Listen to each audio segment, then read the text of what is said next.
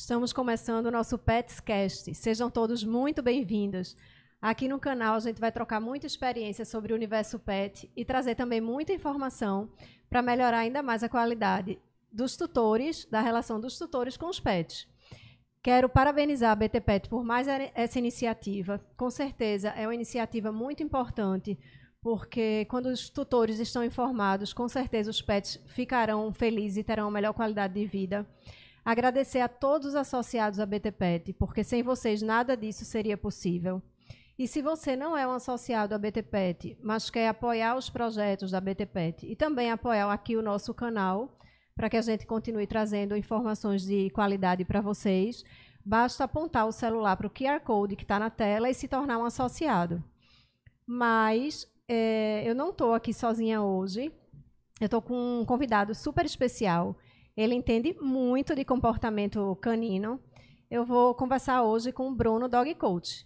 Bruno, seja muito bem-vindo.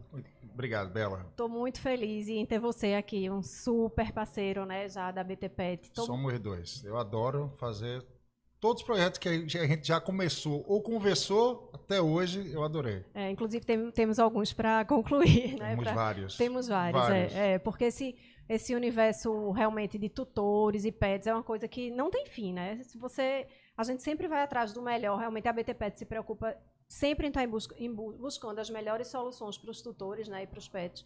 E se a gente não, não, parar, não para de pensar nunca, esses projetos tendem a, a multiplicar. E é um universo constantemente renovado. Né? Porque a gente tem hoje em dia, eu nem sei em que velocidade vem, essa, vem crescendo o número de tutores de animais de estimação no Brasil. A gente teve um boom durante a pandemia. Isso. Né? Mas, assim, o Brasil já vem crescendo em número de animais de estimação há muitos anos. Né? Então, se é, o conhecimento que a gente disponibiliza hoje, a informação que a gente dá hoje, mesmo que amanhã ela ainda seja verdadeira, né, o que vai acontecer é que um monte de pessoas que ontem não tinha interesse, não tinha necessidade dessa informação, entra no mundo do virei tutor. Isso. Né? Então, é, quanto mais a gente divulgar, melhor. É, você falou é uma coisa interessante, e agora na pandemia realmente cresceu muito o número de pets né, nos lares, porque as pessoas estavam muito em home office, em casa, muitas pessoas moram sozinhas e precisavam de uma companhia, então realmente aumentou o número, a quantidade de pets, né? Teve um, uma série de fatores né, que levaram a isso. É, pessoas que sempre tiveram vontade de ter pets, né, especialmente cães e gatos, e pensavam, poxa, mas eu não tenho tempo para me dedicar, né, e a pessoa agora estava em casa, naquele momento estava em casa, ela falou, poxa, agora vou ter tempo. Sim.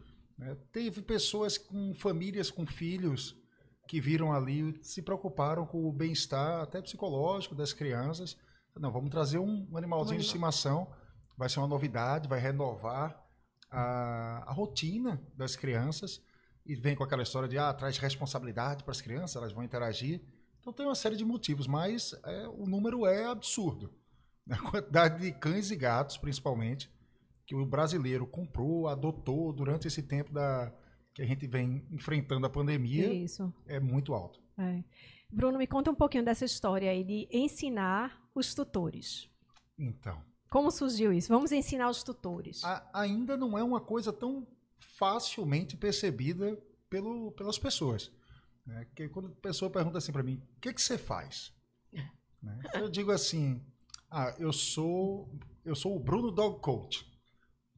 Não passa, o pessoal fica confuso, né? Diz assim, ó, eu sou adestrador e comportamentalista canino e eu trabalho basicamente ensinando as pessoas a educarem seus cães. É, é bem engraçado que um dia eu estava participando de um evento e aí a pessoa era um evento voltado para profissionais da área de comportamento e tinha uma palestrante, uma fantástica palestra, mas teve um dado momento que ela estava falando que a gente tem que ir para as bases do, do comportamento, etc. E ela pegou e falou assim, porque hoje em dia, gente, é por questões mercadológicas, talvez, as pessoas estão criando função para o adestrador, né? coisas que não existem. O coach, coach é uma pessoa, é um, é um, profissional que cria, que muda um mindset. Eu digo assim, gente, Vira chave. Eu digo, gente, coach inglês, do inglês é um técnico. Né? Em inglês a gente fala assim, o, o técnico de basquete, né? the basketball coach. Então, coach é alguém que faz a gestão do conhecimento, da evolução de, de algum assunto para alguém. Né? Então, o adestrador não deixa de ser um coach, né? Sim. Mas na, na linguagem inglesa a gente chama de trainer. Né? Mas o, quando, como eu treino principalmente os tutores, né? com a ideia de que eu acredito muito, tenho certeza disso na verdade, que todo mundo tem condições de educar seu cão. Você não precisa ter nascido com um dom para poder educar cães, para poder você conseguir educar seu cão, né? levando é, de uma forma fácil, simples, prática e que não, não tenha que transformar o tutor em um, uma pessoa que trabalha meio expediente, porque no outro ele está educando o cachorro. Sim. Não pode ser assim. Claro. Né? Mas basicamente o que eu faço é isso: é levar informação. Atendo também cães presencialmente, etc., mas cada vez menos. Cada vez Né? mais. Levar informação e acompanhar o tutor no processo de educação do cão dele. Porque é, eu acho que é muito importante. Acho que até, às vezes são pequenas coisas que o tutor desconhece, mas que se ele tivesse conhecimento, porque os tutores acham, ai meu Deus, é muito difícil educar meu cão. Eu escuto, eu sou tutora, né, de três, e eu vejo que eu já cometi muita besteira com o primeiro, e depois que vieram os outros, você já vai criando aquele feeling, ah, isso eu já não vou mais fazer. Uma das coisas até que você falou é, uma vez no seu Instagram de queimar o nome do cachorro. Você diz tanto, não fulano, não faça isso fulano. Eu confesso, eu fiz muito isso com o meu a gente primeiro briga com o cachorro, primeiro né? A gente briga com o cachorro falando o nome o dele. nome dele, né? exatamente. Então ele entende que aquilo é uma coisa negativa, o, o próprio nome, né?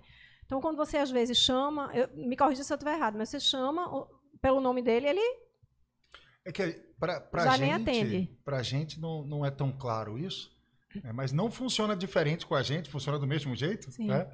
Mas o nome é um comando.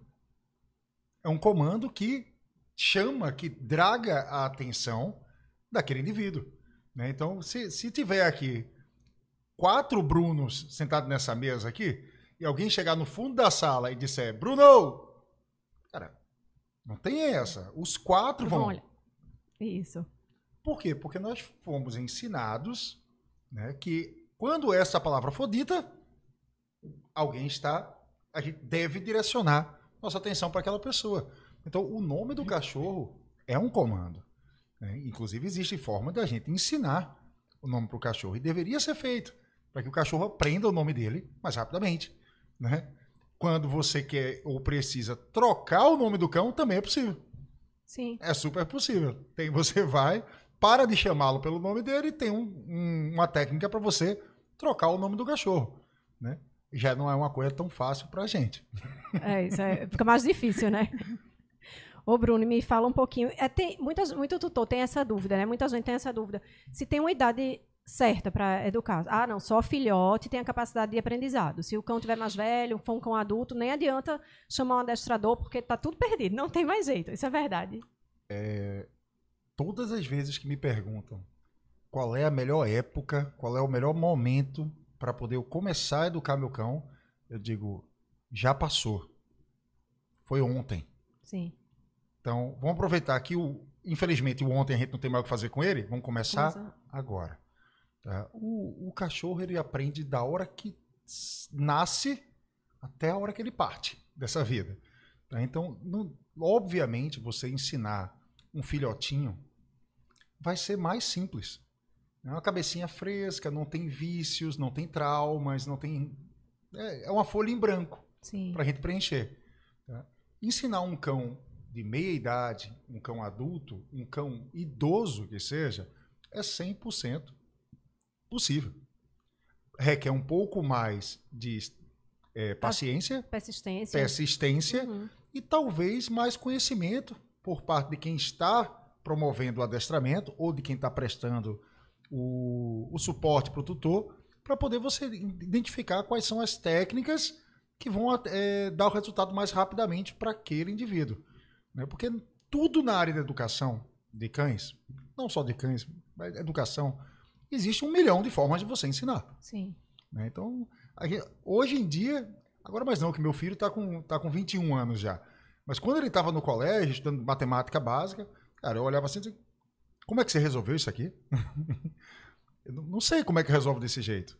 né? Porque já ensinaram para ele de outra, De outra forma. forma. né? Mas o resultado era o mesmo. O, que ele, o resultado ao qual ele chegava era o mesmo. Então, existem várias formas de, de se ensinar um cachorro a fazer alguma coisa. Seja fazer xixi, cocô no lugar certo, seja ele vir quando é chamado ou coisas mais difíceis dele fazer. Tá? A gente identifica para aquele cão ali qual que é mais fácil. Você pega um cachorro filhote, provavelmente qualquer técnica vai trazer resultado rápido. Mais rápido, né? É.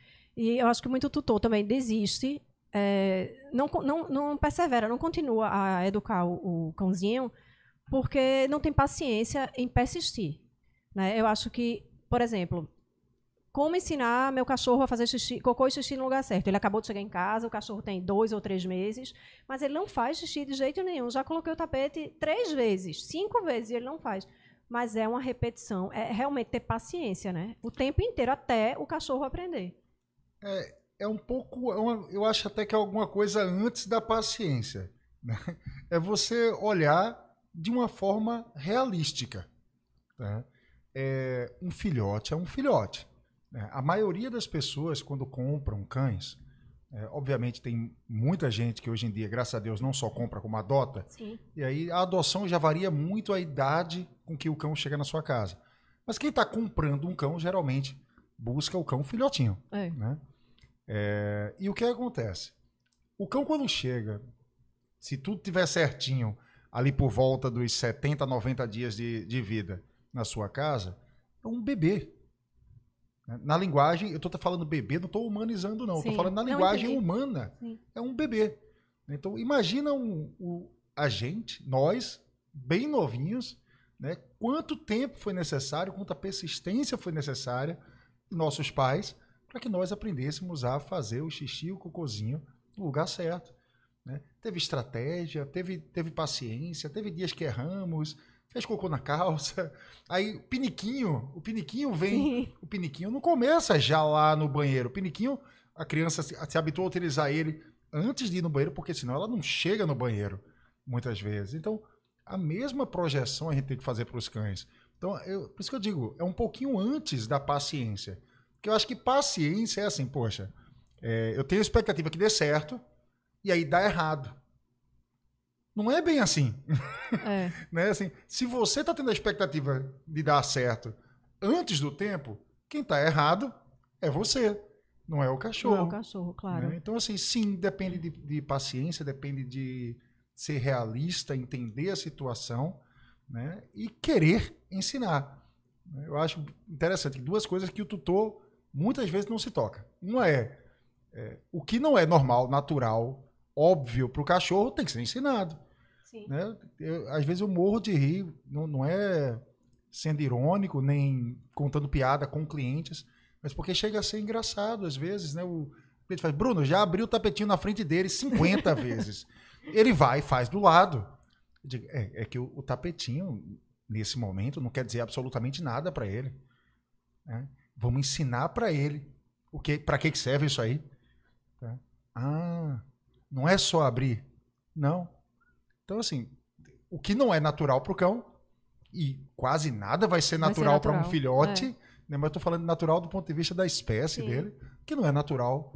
A gente quer modificar porque é bom para a gente. Então vamos ter a paciência de ensinar. É, e essa questão também de, logo que você recebe um filhote, né? quando você compra um filhotinho ou até adota mesmo, é importante essa questão de restringir as áreas da casa, porque muita gente recebe o pet e já solta o pet, assim, deixa ele à vontade na, em todo o ambiente, todos os ambientes, quarto, sala, ele tem acesso a tudo.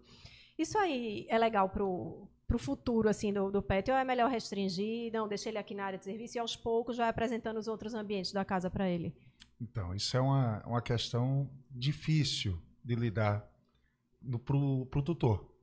O que, que acontece? A gente começou falando que a gente precisa levar informação para as pessoas, né? Isso. né? E o Brasil é um país com um número absurdo de cães, altíssimo. Né? Estamos, é, somos o terceiro país em número de pets no mundo. Né? E a gente conhece muito pouco, o brasileiro conhece muito pouco das necessidades específicas é, e da cultura dos cães. O que, que acontece?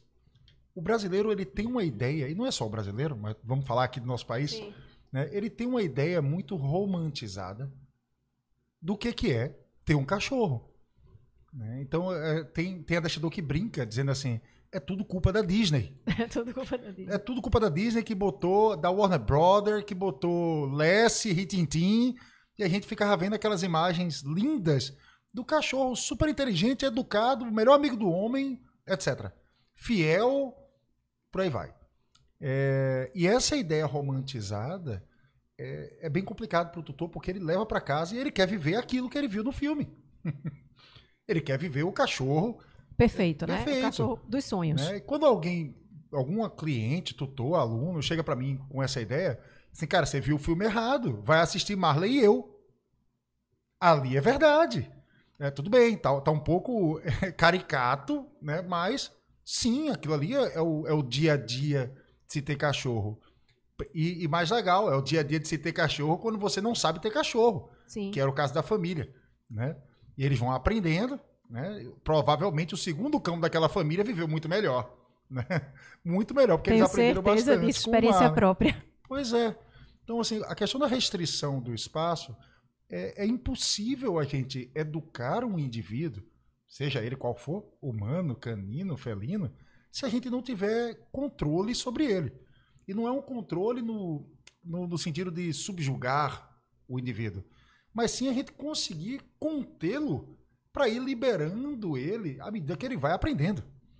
Então, eu peguei um cachorro, soltei pela casa, você acabou de dar um universo novo para ele que ele vai explorar. Normal. Né? E como ele está usando as quatro patinhas para caminhar, ele vai explorar com a boca. e aí ele vai morder, ele vai roer, por aí vai. E, e quando você deixa 100% livre, você está correndo o risco dele interagir com o que ele não deve. Não deve por quê? Porque você mesmo não quer que ele interaja. Então, quando ele descobrir que roer o pé da sua mesa é gostoso, lembre que a culpa foi sua. Sim. Que deixou ele chegar ao pé da sua mesa, deitar no pé da sua mesa, roer o pé da sua mesa, olhar para você e dizer: Cara, que delícia é essa?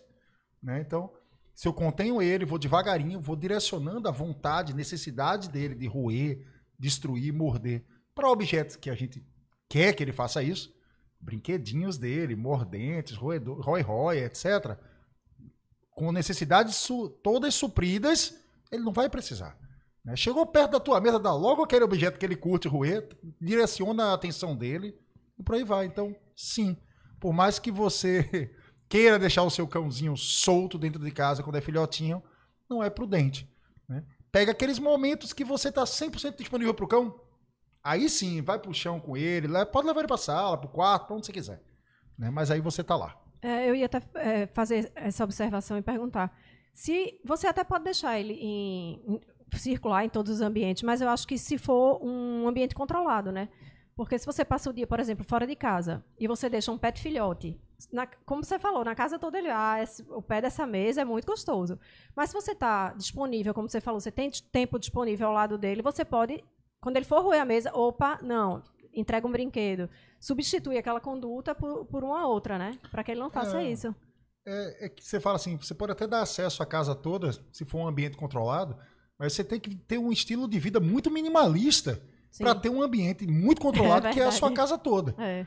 Eu não sei onde é que você está dormindo para isso, porque o cão ele vai encontrar. Tá? E se a gente pensar que o, o cachorro filhotinho ele é filhote, então ele é pequenininho. Né? Qualquer ambiente para ele é um mundo. Então, ah, mas o bichinho fica lá no quarto enquanto eu estou trabalhando. Que tamanho é esse quarto? Porque você entra e dorme nesse quarto e vive nesse quarto todas as noites. Por que, que o seu filhote, que tem centímetros, não pode ficar no quarto? Né? O quarto é arejado, né? o quarto é, é, é tem, tem a aguinha dele, tem o localzinho do, da necessidade. O ambiente que ele vai ficar, sim, tem que estar controlado e planejado para ele. Sim. Né? É, é igual a ter, se preparar para ter um filho. A gente não prepara o quarto da criança, né? então tem a cadeirinha de que, que vai ser de amamentação, você tem as cortinas, você, você tem uma série de artefatos ali que vão compor aquele ambiente. Você vai ter plug de tomada, para poder o bebê, quando estiver engatinhando, não colocar, não colocar a mão. A mão isso. Então, assim, é, é, semelhante. É um indivíduo novo que chega com outras necessidades, de outra espécie, que vai interagir com o ambiente de uma outra forma, diferente dos humanos. Mas vai interagir. Mas vai interagir. Vai interagir. Né? Não tem como. Se não interagir, ele tá, do, tá dodói. É, eu acho importante também é, esse alerta para os que pretendem ter um pet, né? Não tenho ainda um pet, estou doida para comprar um cachorrinho, enfim. E como você falou, é, olha meio que se baseia meio que no mundo da Disney. É muito fácil, só basta comprar o pet, alimentar, dar banho, comprar uns brinquedinhos, uma caminha e tá tudo certo. Simples assim. Mas não pensa é, no, se vai ter tempo disponível para passear com o pet, se viajar, o pet vai ficar onde? Se será que todo mundo da família tá legal? A gente vai ter um pet? Eu acho que são questionamentos bem importantes de você fazer antes de você adquirir um pet, porque não é descartável, né? Um pet vai viver assim, se Deus quiser, muito tempo na sua vida. Então, no, no baixo, 12 a 15 12 anos. 12 a 15 anos. É. Então você tem que pensar médio e longo prazo. Não dá para pensar, vou dar um pet de presente sem nem saber se a pessoa quer um pet. Isso é, acontece muito, né? É, eu digo que dar cachorro de presente é igual a dar perfume de presente para uma pessoa que você não sabe que perfume ela usa. Isso. Né? É uma loucura. Assim, por que, que eu vou dar um cachorro de presente? Ah, porque eu gosto de cachorro e eu acho que aquela pessoa vai ficar super feliz de receber um cachorro. É tipo, eu gosto de um perfume XPTO e, cara, aniversário do meu amigo, eu vou dar esse perfume para ele, mas eu não sei se ele gosta. Se ele gosta, exatamente. Tá? Então, assim, por melhor que seja o perfume, pode ser que no dia a dia não era bem isso que eu queria para minha vida. Mas aquele perfume ele encosta e passa a usar o dele. E o cachorro? E o cachorro. Né? Então, hoje eu estava conversando com, com um amigo né, que me ligou. Os amigos sempre tentam consultoria grátis, né? E eu sempre dou. Mas aí o amigo me ligou, não, porque eu ganhei um cachorro. Eu disse, você ganhou um cachorro? Você não já tem um cachorro, um maltês? Filhote, inclusive. Ele fez, eu tenho, mas eu ganhei um cachorro lindo e tal, um pastor de Shetland. Eu digo, que bacana, cara. Mas estamos mudando para casa agora. Eu digo, ah, legal, bacana, tal. E ele fez, esse cachorro late muito? Eu digo, então, é, todo cachorro late. Vamos começar daí. Vamos partir né? desse Vamos princípio, partir desse né? princípio, né? A gente, nós falamos, cachorro late. Mas sua pergunta foi boa. Esse cachorro late muito. É, é uma raça, sim, que tem uma tendência a vocalizar bem, né? Ele fez, ah, meu Deus, eu queria tanto pegar um cachorro tal, uma outra raça, e não peguei porque late muito. Então, cachorro que late muito, ele late muito por algum motivo. Ele late muito porque foi ensinado a latir muito. Muitas vezes, por falta de conhecimento, os donos, tutores, ensinam o que não querem para os cães. Ou esse cachorro está tendo uma então, ele não está sendo atendido nas necessidades dele de energia física e mental. Então ele acaba estourando para outros cantos e os latidos muito provavelmente vão ocorrer, o excesso de latidos. Tá? Ah, então tem como? Eu digo, tem como. Então até agora eu fiquei curiosa. Não, o latido, o excesso de latido não tem nada a ver com raça. Tem raças que vocalizam mais. Tá, mas, Sim. mas isso pode ser com adestramento, com adestramento, pode diminuir? Sim, eu, ó, mais controlado. O, o, primo dessa, desse amigo, que também é adestrador, né, ele tem é, pastores de Malinois, Sim. que é uma raça que vocaliza muito. Né? Eu conheço o pastor, o primo foi quem deu para ele de presente, inclusive. Foi o, o, o motivo que da ligação. O pastor de Shetland. O pastor de Shetland. E aí eu tava falando para ele, eu digo, ó, tem pastor, eu conheço o pastor de Malinois que late como se não houvesse amanhã. E eu conheço pastor do Malinois que eu, se disser que é mudo, eu acredito, que eu nunca vi latir. Né? E é um cão que eu convivo com ele com alguma frequência. Então, assim, é como você educa o cachorro, né? O que que, de que forma o tutor reforça o comportamento de latir. Né? A gente trabalha muito com a questão do como, o que, que a gente reforça, o que, que a gente não reforça. Né? Então, só sabendo como construir aquele conjunto de comportamentos que é legal para você, eu até digo na, nas propagandas do meu curso, eu digo assim, tenha o cão perfeito para você e sua família. Pode ser que o, o cachorro maravilhoso para Bela não seja para outra pessoa. Não seja para Bruno. Uhum. Né? Ah, poxa, mas o cachorro não late, eu preciso de um cachorro que faça barulho quando aparecer alguém no meu portão. É porque ele, eu quero que ele funcione como parte do sistema de segurança. Então, Bela precisa de um cachorro que não late, que mora no apartamento, Bruno precisa de um cachorro que late, que quer que o cachorro faça a composição do sistema de segurança da casa dele. Então, os comportamentos, eu sempre digo o seguinte, ó, se não faz mal para o cachorro e é bom para o tutor, tá tudo certo, meu. Tem erro nenhum. Meu cachorro late muito. Quando vê alguém no portão, o tutor precisa disso. E o cachorro tá ali cumprindo o papel dele. Tem um estranho que está se aproximando aqui se aproximando. Meu, da minha área, né? Não faz mal para o cachorro, o cachorro, tudo bem. Tá? Então, tem várias questões, vários comportamentos que para uns tutores vão ser indesejados, para outros Vai serão ser o ideal, né? Ideal, exato. Essa questão que você falou, Bruno, de reforçar comportamento. É, você reforça um comportamento sem nem perceber que está reforçando, mas você faz aquilo quando você toma uma atitude meio que para se livrar do problema. Não sei se eu estou certa. Por exemplo, o cachorro, você tira o cachorro do quarto. O cachorro está no quarto, está no escritório, enfim. Uhum. Você tira, ele pede para sair. Aí você tira. Fica aperreando para sair, você tira. Uhum. Daqui a pouco ele está aperreando para voltar. O aperreando para voltar, ele fica arranhando a porta. Você não aguenta mais escutar aquele barulho daquelas unhas na porta. Aí você vai lá e coloca ele de volta para dentro. dentro. Ou seja, você está reforçando o comportamento para se livrar do problema, ou não? Você é, está ensinando para ele que a forma de entrar no quarto é arranhar a porta. A melhor coisa é ignorar? É, a melhor coisa é se preparar para que ele tenha o que fazer em outro cômodo que não vá arranhar a tua porta. Né? Além disso, trabalhar a independência do cão para que ele não queira estar tá grudado, grudado em você 24 horas por dia. Né? Quando você tem um filhote, é super simples de fazer isso. Quando você tem um cachorro adulto, é muito possível de se fazer. Tá? Dá um pouquinho mais de trabalho porque você passou, às vezes, anos reforçando vencer o meu grudinho. Né? Então, dá um trabalhinho a mais, mas é 100% possível. Então, sim, nós reforçamos muitos, muitos comportamentos é, com esse intuito que você falou, né? que é, poxa, eu quero me livrar daquele problema. Muitas vezes não, não temos opção.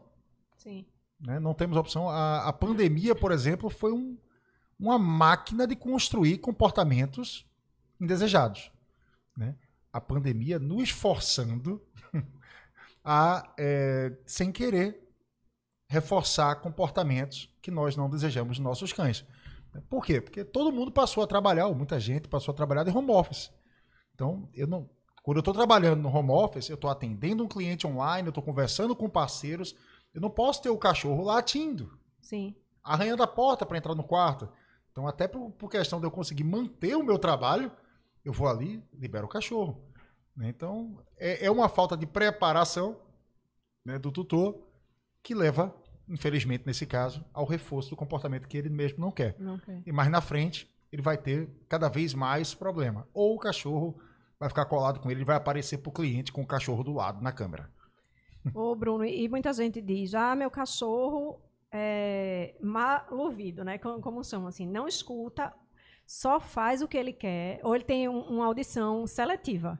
Eu chamo mil vezes o nome dele, ele olha para minha cara e me ignora. Por que isso acontece? Basicamente, é. Cachorro fala outra língua. Sim. né? É, as pessoas. Né, nós somos seres muito orais comunicativos. Né? Não existe nenhum outro indivíduo na face da, da, desse planeta. Aliás, suspeita-se que há sim alguns outros indivíduos, espécies como golfinhos, né, que têm uma capacidade oral bem, bem desenvolvida. Mas é, entre os mamíferos, principalmente os humanos, têm uma capacidade absurda. Né? E é normal que quando a gente está lidando com outras espécies, outros indivíduos, a gente parta analise ele e tente interagir com ele a, partir do nosso ponto de vista e necessidades. Então, isso é muito normal. Então, as pessoas acham que é, é tão engraçado. Faz muitos anos isso, eu estava com um problema com um cachorro meu, e na época eu não trabalhava com comportamento, não entendia nada. E aí, conversando com as amigas, uma delas fez assim: Cara, converse com seu cachorro. Explica para ele mesmo esse problema aí, bate um papo. Eles são muito inteligentes, Bruno. Hoje, eu já cheguei para essa amiga, né? Faz tempo já também. Cheguei para essa amiga e fiz assim: Você acha que se eu bater um papo com o cachorro funcionasse, alguém ganhava um real na vida adestrando cães? Claro que não, né? Claro que não. Então, é, a, a, base dessa, dessa problemática do meu cachorro não me escuta, meu cachorro tem ouvido seletivo, as bases delas são, primeiro, o cachorro fala outra língua. A gente tem que estabelecer comunicação com o cachorro. E aí essa comunicação vai partir da nossa linguagem corporal, adicionando elementos orais, que eles conseguem sim aprender, de forma limitada. Né? Tem cães aí, de, dentre os mais inteligentes e capazes do mundo, né, que conseguem aprender 200, 200 e pouquinhas palavras. palavras. Né? Não quer dizer que ele, você, se você utilizar essas palavras numa construção de uma frase, ele vai entender. Mas quer dizer que essas, fra essas palavras isoladamente, enquanto comandos, ele entende todas. Né? Então, a gente vai construindo isso e vai ensinando o nosso cão como se comunicar com a gente e a importância de nos dar atenção. Até isso temos que ensinar eles. Né? Como conseguir desenvolver a atenção do seu cão. Eu fiz recentemente uma live sobre isso. Eu dei cinco motivos principais, né? Mas alguns eu já citei aqui. Né? Essa comunicação não é a dele. Nós somos muito orais, eles são muito corporais, né? linguagem corporal é, você precisa treinar a atenção do seu cão, você precisa treinar o seu cão, educar o seu cão, que treinar é estabelecer comunicação. Né? Muita gente acha que. Tem gente que diz assim: eu tenho pena de adestrar o meu cachorro. Pena? Por que pena? eu acho que tem na cabeça ainda uma ideia do, do adestramento na, na base dele, aquele adestramento militarizado.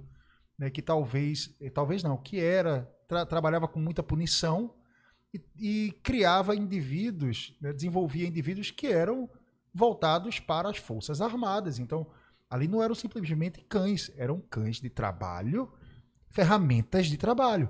Então, trabalha, tra é, desenvolve-se eles para o mínimo de falha possível. Então, o pessoal dizia, ah, não quero o meu cachorro... É... Como se fosse robotizado. Isso, robotizado. Eu digo, cara, Olha lá nos meus vídeos do Instagram, vê lá meus quatro cachorros, vê se eles têm alguma carinha de robô. Né? Cachorro, gente.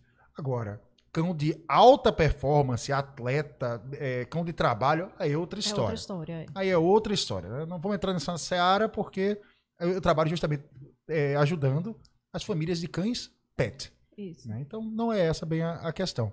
Então desenvolver a comunicação com o teu cão vai, do mesmo jeito que nós temos toda a paciência do mundo para desenvolver a comunicação com nossos filhos, que nascem sem saber se comunicar conosco, a gente vai achando bonitinho eles aprenderem cada palavra nova, cada interação a gente vibra. Vibra com cada conquista, com cada evolução, né? A mesma atenção, dedicação nós deveríamos ter com nossos cães. Né? Você escolheu ter um cão, adotou, comprou, resgatou, não interessa, né? Cara, ele dependerá de você, diferente do seu filho, ele dependerá de você para toda a sua vida. Pra toda, aliás, para toda a vida dele. Dele, é, exatamente. para toda a vida dele, é. né? Espero que não seja para toda a sua vida, é. mas para toda a vida dele. Né? Então, a gente dá independência emocional e trabalha a comunicação com ele para que ele viva o melhor possível. E você viva o melhor possível com ele também. E uma coisa que você falou agora, eu me. Acho que foi para mim, né? Que você falou indiretamente que eu tenho muita mania, realmente, de falar frases como se o cachorro fosse entender alguma coisa, né? Você transfere, é como você falou. Você falou, você está é, achando que o cachorro fala a mesma linguagem que, que o humano, quando na verdade eu tenho consciência de que palavras, ele tem a capacidade de aprender x número de palavras, uhum. e se você falar não, senta, fica, ele vai entender. E quando você constrói frases e quer bater um papo com o cachorro, ele fica com aquela cara para você. Não estou entendendo nada. Quero entender, mas não estou entendendo nada. Ainda né? existe, é? é isso mesmo. E ainda existe uma outra questão, que é entender é diferente de executar. Assim, senta. Às vezes o cachorro olhou para você, ouviu, ele sabe o que é senta, você sabe que ele sabe, porque ele responde em outros momentos, Sim. mas naquele dado momento ele olha para você e não senta. E por que isso acontece, pelo amor de Deus? Na cabeça de algumas pessoas, o cachorro está te desafiando, mas não é isso, gente. A impressão que dá é essa. Eu só sento se eu faço o que eu quiser, na hora que eu quiser. Então, a questão é que o cachorro, ele, ele é um, uma esponja de estímulos. Né? Muito mais do que nós somos. Ele tem os nossos mesmos sentidos, somados a uma audição melhor, um olfato que o nosso não, não deveria ser chamado de olfato. De olfato né? na, perto dele. Eles literalmente enxergam o mundo através do nariz. né? Então, toda vez que nós estamos interagindo com o nosso cão, nós estamos disputando a atenção dele com todos os estímulos que estão ali presentes naquele ambiente. né? Então, muitas vezes, se você não. Óbvio que tem cães que pegam isso muito rápido, né? mas a gente trabalha para a maioria, a gente não trabalha para exceções. Sim. Né? É, então, quando você está ali treinando o seu cão, vamos lá, você vai treinar um, um simples um simples senta. Tá? Se eu boto meu cachorro para sentar e eu ensino ele a sentar na sala da minha casa, com a raçãozinha na mão, o cachorro está com fome, etc. Senta o cachorro, senta. Cara, é, Fica muito tranquilo e premeditável para ele repetir aquilo inúmeras vezes. É como se você estivesse ensinando os comandos no ambiente controlado, né? Que que tem que ser ser. como É, começa. Começa, tá. tá? O problema é que, quando chegar na rua, a excitação já diminui, já dá uma cortada na vontade de se alimentar. Com certeza. Tá? Então, tem cachorro, inclusive, que muitas vezes não come na rua. Né? Não, não que ele não possa vir a comer. tá? É porque ele está muito excitado, Excitado. muito agitado, e aí né, é, o sistema nervoso bloqueia. Nós não somos diferentes. tá? E, o, e aí o que acontece? Você leva ele para um outro ambiente, onde essa mudança de ambiente foi muito brusca. Você não foi dando gradativamente treinos com um pouquinho mais de dificuldade né, que é um senta na sala sozinho com o cachorro, tranquilinho e tal. Depois tem um senta com outra pessoa na sala. Aí depois vem um senta com gente correndo, passando. Depois você vai para fora do apartamento. Depois você vai para a área externa do seu prédio. Para só depois você ir para a rua. Que é o processo que na área de comportamento a gente chama de generalizações. Você vai generalizando aquele comportamento para outros ambientes. Se você faz isso repetidas vezes, com reforços, com reforços para o, o cão assimilar aquele comportamento, ele assimila o comportamento e aquele comportamento passa a fazer parte dele, a- adquirido. Sim. Então, chega, tem, tem um cão extremamente bem treinado, ele pode estar correndo em alta velocidade. Se o tutor, adestrador, o condutor dele olha para olha para ele e grita senta, ele trava as patas e senta. né? Mesmo que ele sente arrastando no chão, porque ainda está na inércia do Sim. movimento. Né? Mas assim, é, é tudo uma questão de prática. né? Então, muitas vezes, na maioria das vezes, inclusive, seu cão parece estar fazendo ouvido de mercador para você, É. mas na verdade o que ele está precisando é que você mostre para ele o que tem que ser feito e pratique com ele até que aquilo ali faça fazer parte do, do condicionamento dele, da forma como ele pensa. É, isso que você falou é, realmente acontece muitas vezes. E o cachorro é louco por um petisco. Em casa ou em um ambiente mais controlado. E quando você sai para passear com ele, você pode oferecer o petisco que for. É, por exemplo, ir a um veterinário. Você pode. Ah, eu vou dar o petisco que ele mais gosta. Ele olha para o petisco e nem. Não atrai ele em absolutamente nada. Eu acho que é justamente por isso, né? Porque são tantos estímulos e, não sei, até ansiedade ou, não sei, receio de alguma e, coisa. e a ida ao veterinário é, acaba que, por uma série de fatores, ela traz é, sentimentos, sensações que não são legais para o cachorro. né? Ele foi para o veterinário a primeira vez e não houve uma preparação para isso. Chegou lá, ele foi apalpado, colocado numa mesa alta de aço inox, uma estrutura que ele nunca tinha sentido na vida. Uma pessoa estranha pegando nele, furando ele. Então, muitas vezes o cachorro já está com a associação negativa, Negativa. feita com aquele, é, com aquele estabelecimento, aquela pessoa, aquele local. Né? Então, ele, ou seja, quando você chegar perto do estabelecimento novamente, estiver adentrando o estabelecimento, Ele já vai ter aquelas sensações. ele, ele vai ter medo. Ter medo. É, tem medo. E aí tem algumas áreas do, do cérebro, da- inclusive nós, nós também, eles têm igualzinhos, tem uma área que chama sistema límbico, né, que é responsável pela, pe- pela, pela transformação da parte química em sentimentos, em emoções, né, na verdade. E aí o que acontece? O sistema límbico vai começar a trabalhar o medo, o cachorro entra num, numa, numa, é, em luta ou fuga, né? E quando a gente está em luta ou fuga, tanto nós quanto os cães, tá? O que a gente tem é, é, não sentimos é, fome, não sentimos vontade de ir ao banheiro, Por quê? Porque se você está com, com medo e vai ter que fazer algo, possivelmente, para poder se manter vivo, para sobreviver. Questão de sobrevivência, é. Cara, não, não tem fome. A, a, o limiar de dor vai lá para cima. Né?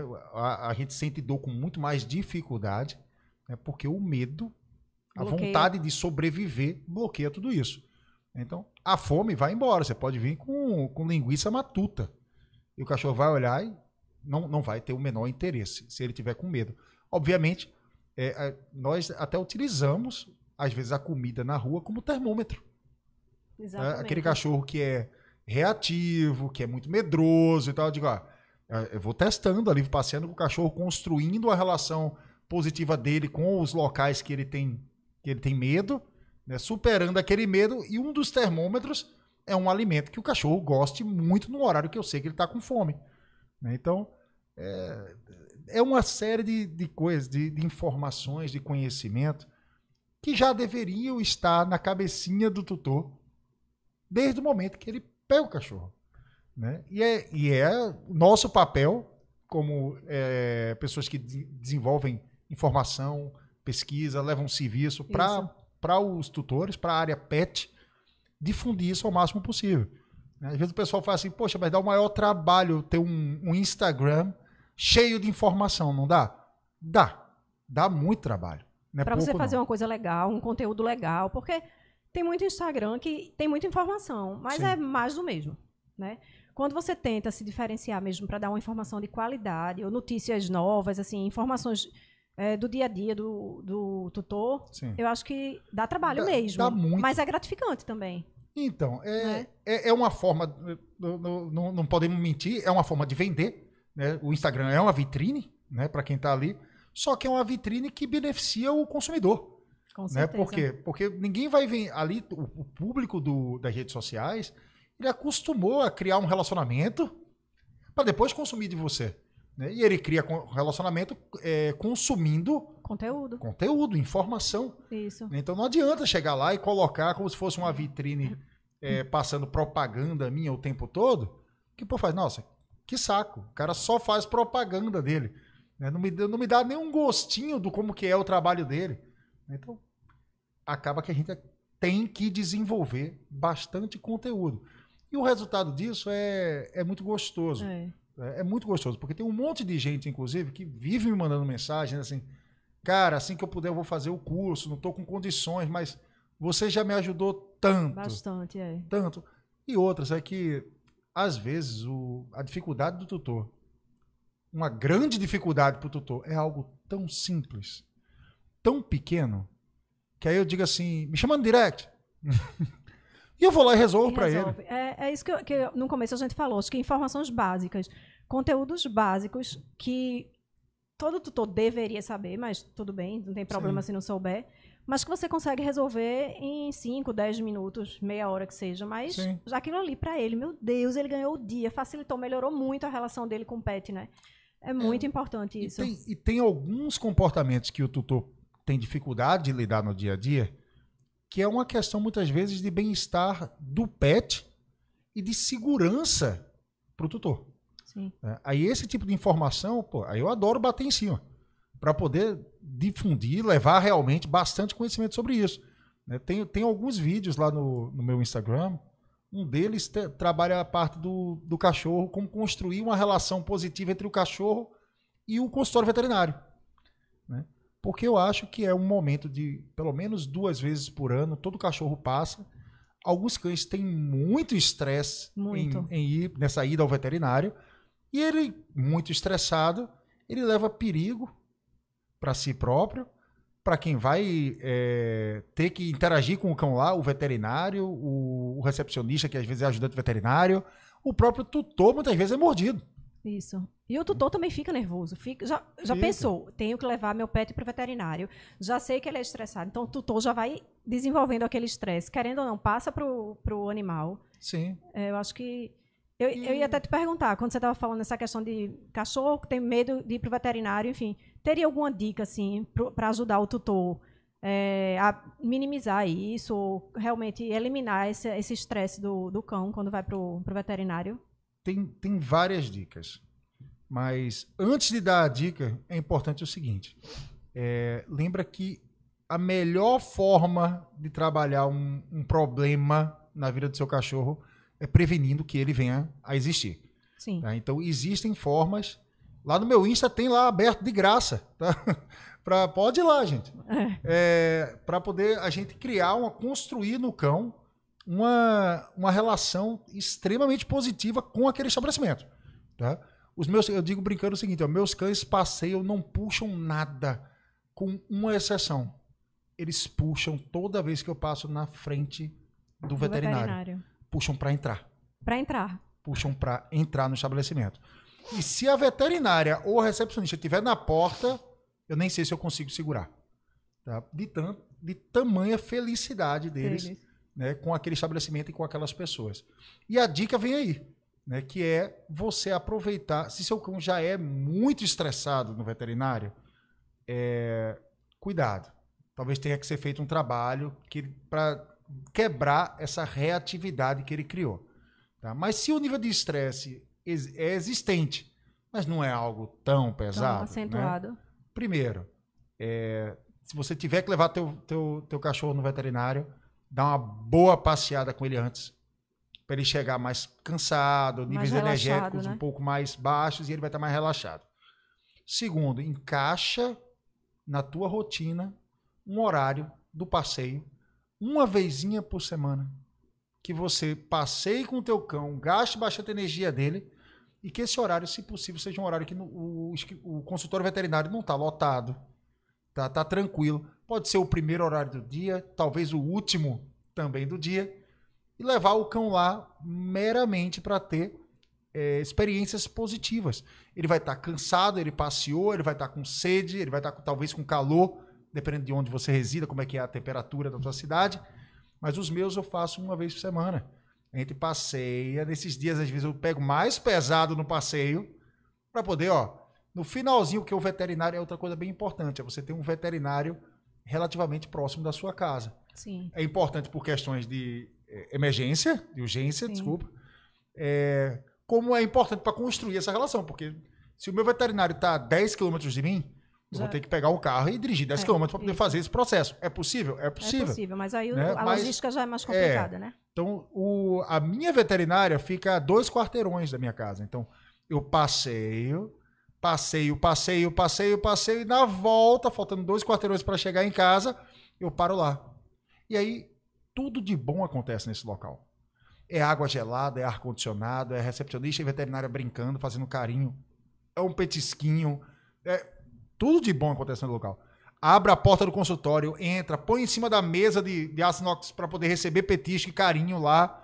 Essa consulta, essa consulta, essa Esse visita. É um passeio ao veterinário, né? Ela dura menos de cinco minutos, uma vez por semana. É, e aí o que eu digo é, depois vira matemática. É assim, se você vai uma vez por semana, dá quatro idas no mês, no mínimo, né?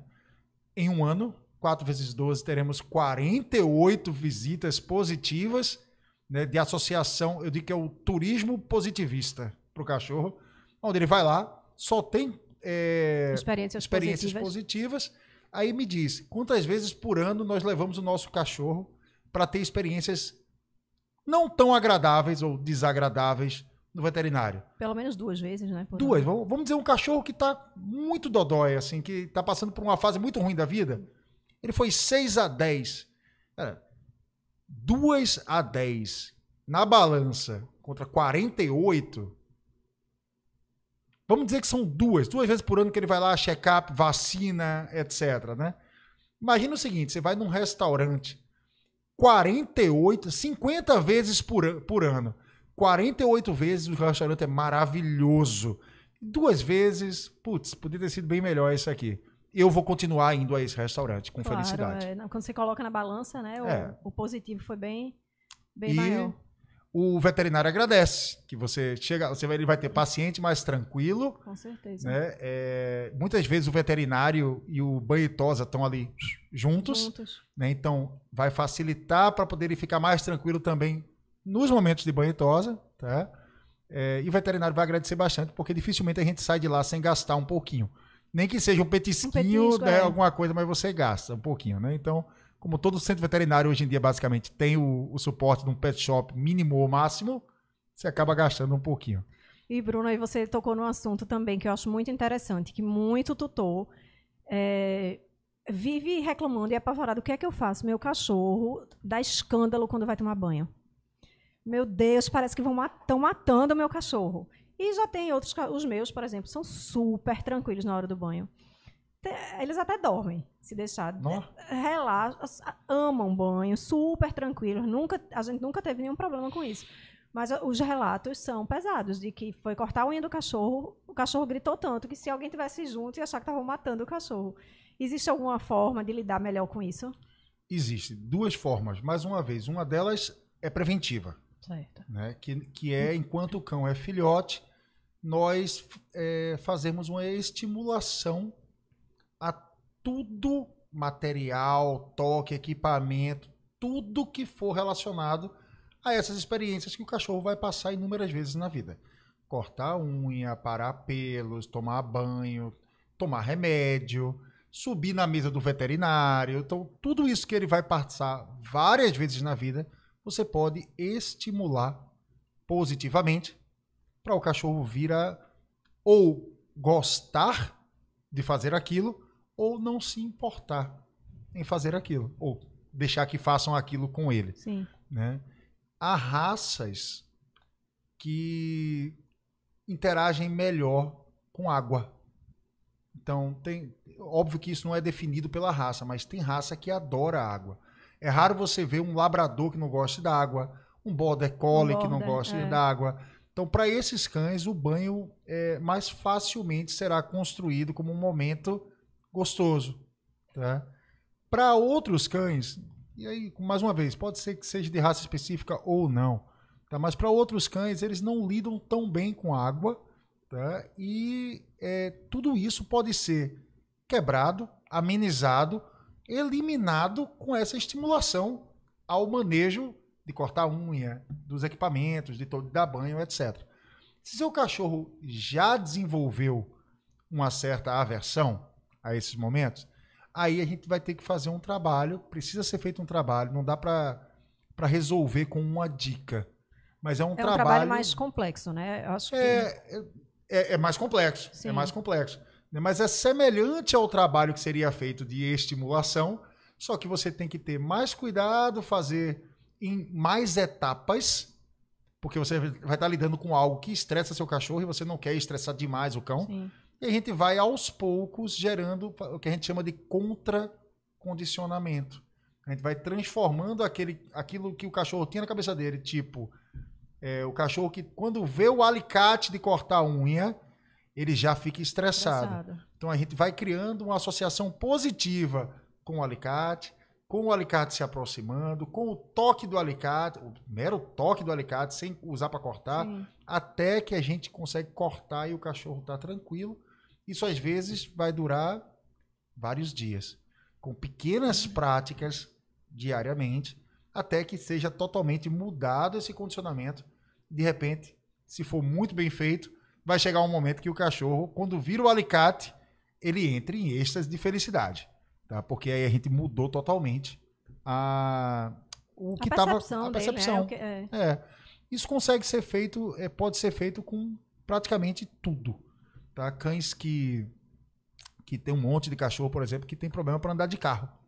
Vários. Né? É. E aí muita gente acha, não que não possa ser também, mas muita gente acha que na maioria dos casos o problema de andar de carro, o cão que vomita, passa mal, etc., o pessoal acha que é clínico. E muitas vezes é psicológico, é comportamental.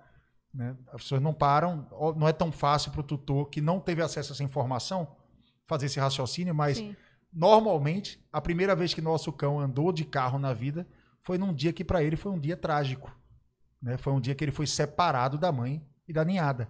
E aí ele é colocado num ambiente novo, que ele nunca entrou, cheio de cheiros que ele marca ali. Às vezes fica pro resto da vida. Eu acho- Precisa fazer o mesmo trabalho para contracondicionar Uhum. e o cão passar a ver e interagir com o ambiente do veículo de forma positiva. Eu acho que tudo passa mesmo, é, como você falou agora novamente, acho que tudo passa pela questão do, do que você ensina e como você condiciona o, o cachorro quando ele é filhote, né? Porque Muito. se- muitos traumas você cria quando o cão é filhote e depois ele leva isso. Se, claro, não houver essa correção, como você diz, para reverter o que ele sente, isso aí é muito difícil. Dar remédio, por exemplo. Sim. O meu pet, o, o macho, quando você vai dar remédio, nossa, é assim, pensa na tortura, é dar remédio. As outras não, são super tranquilos. Você abre a boca, coloca o remédio, dá. É super tranquilo. Mas casa, eu tenho certeza que eu fiz errado quando, eu- quando ele era bebê. lá em casa eu tenho uma maníaca do remédio. Ela gosta de remédio. Não, se eu, se eu por, a- por acidente deixar cair um comprimido no chão, eu tenho que já catar ele, pisar antes que ela pegue, porque ela pega e come. E não é porque ah, ela come tudo que tá no chão. Não. Ela gosta de comprimido. Ela gosta de remédio. É, então, quando eu tenho que dar um remédio pra ela, eu pego assim, ó, o remedinho assim, boto na mão e faço, Boninho. Cara, acabou. E qual foi o segredo, Bruno, pra isso? Estimulação. Estimular. Né? Você pegar o remedinho que tinha que dar, e tinha mesmo. né? Ela chegou lá em casa novinha, tava com suspeita de doença do carrapato, Sim. etc. Então, sempre entra com os, os antibióticos, né?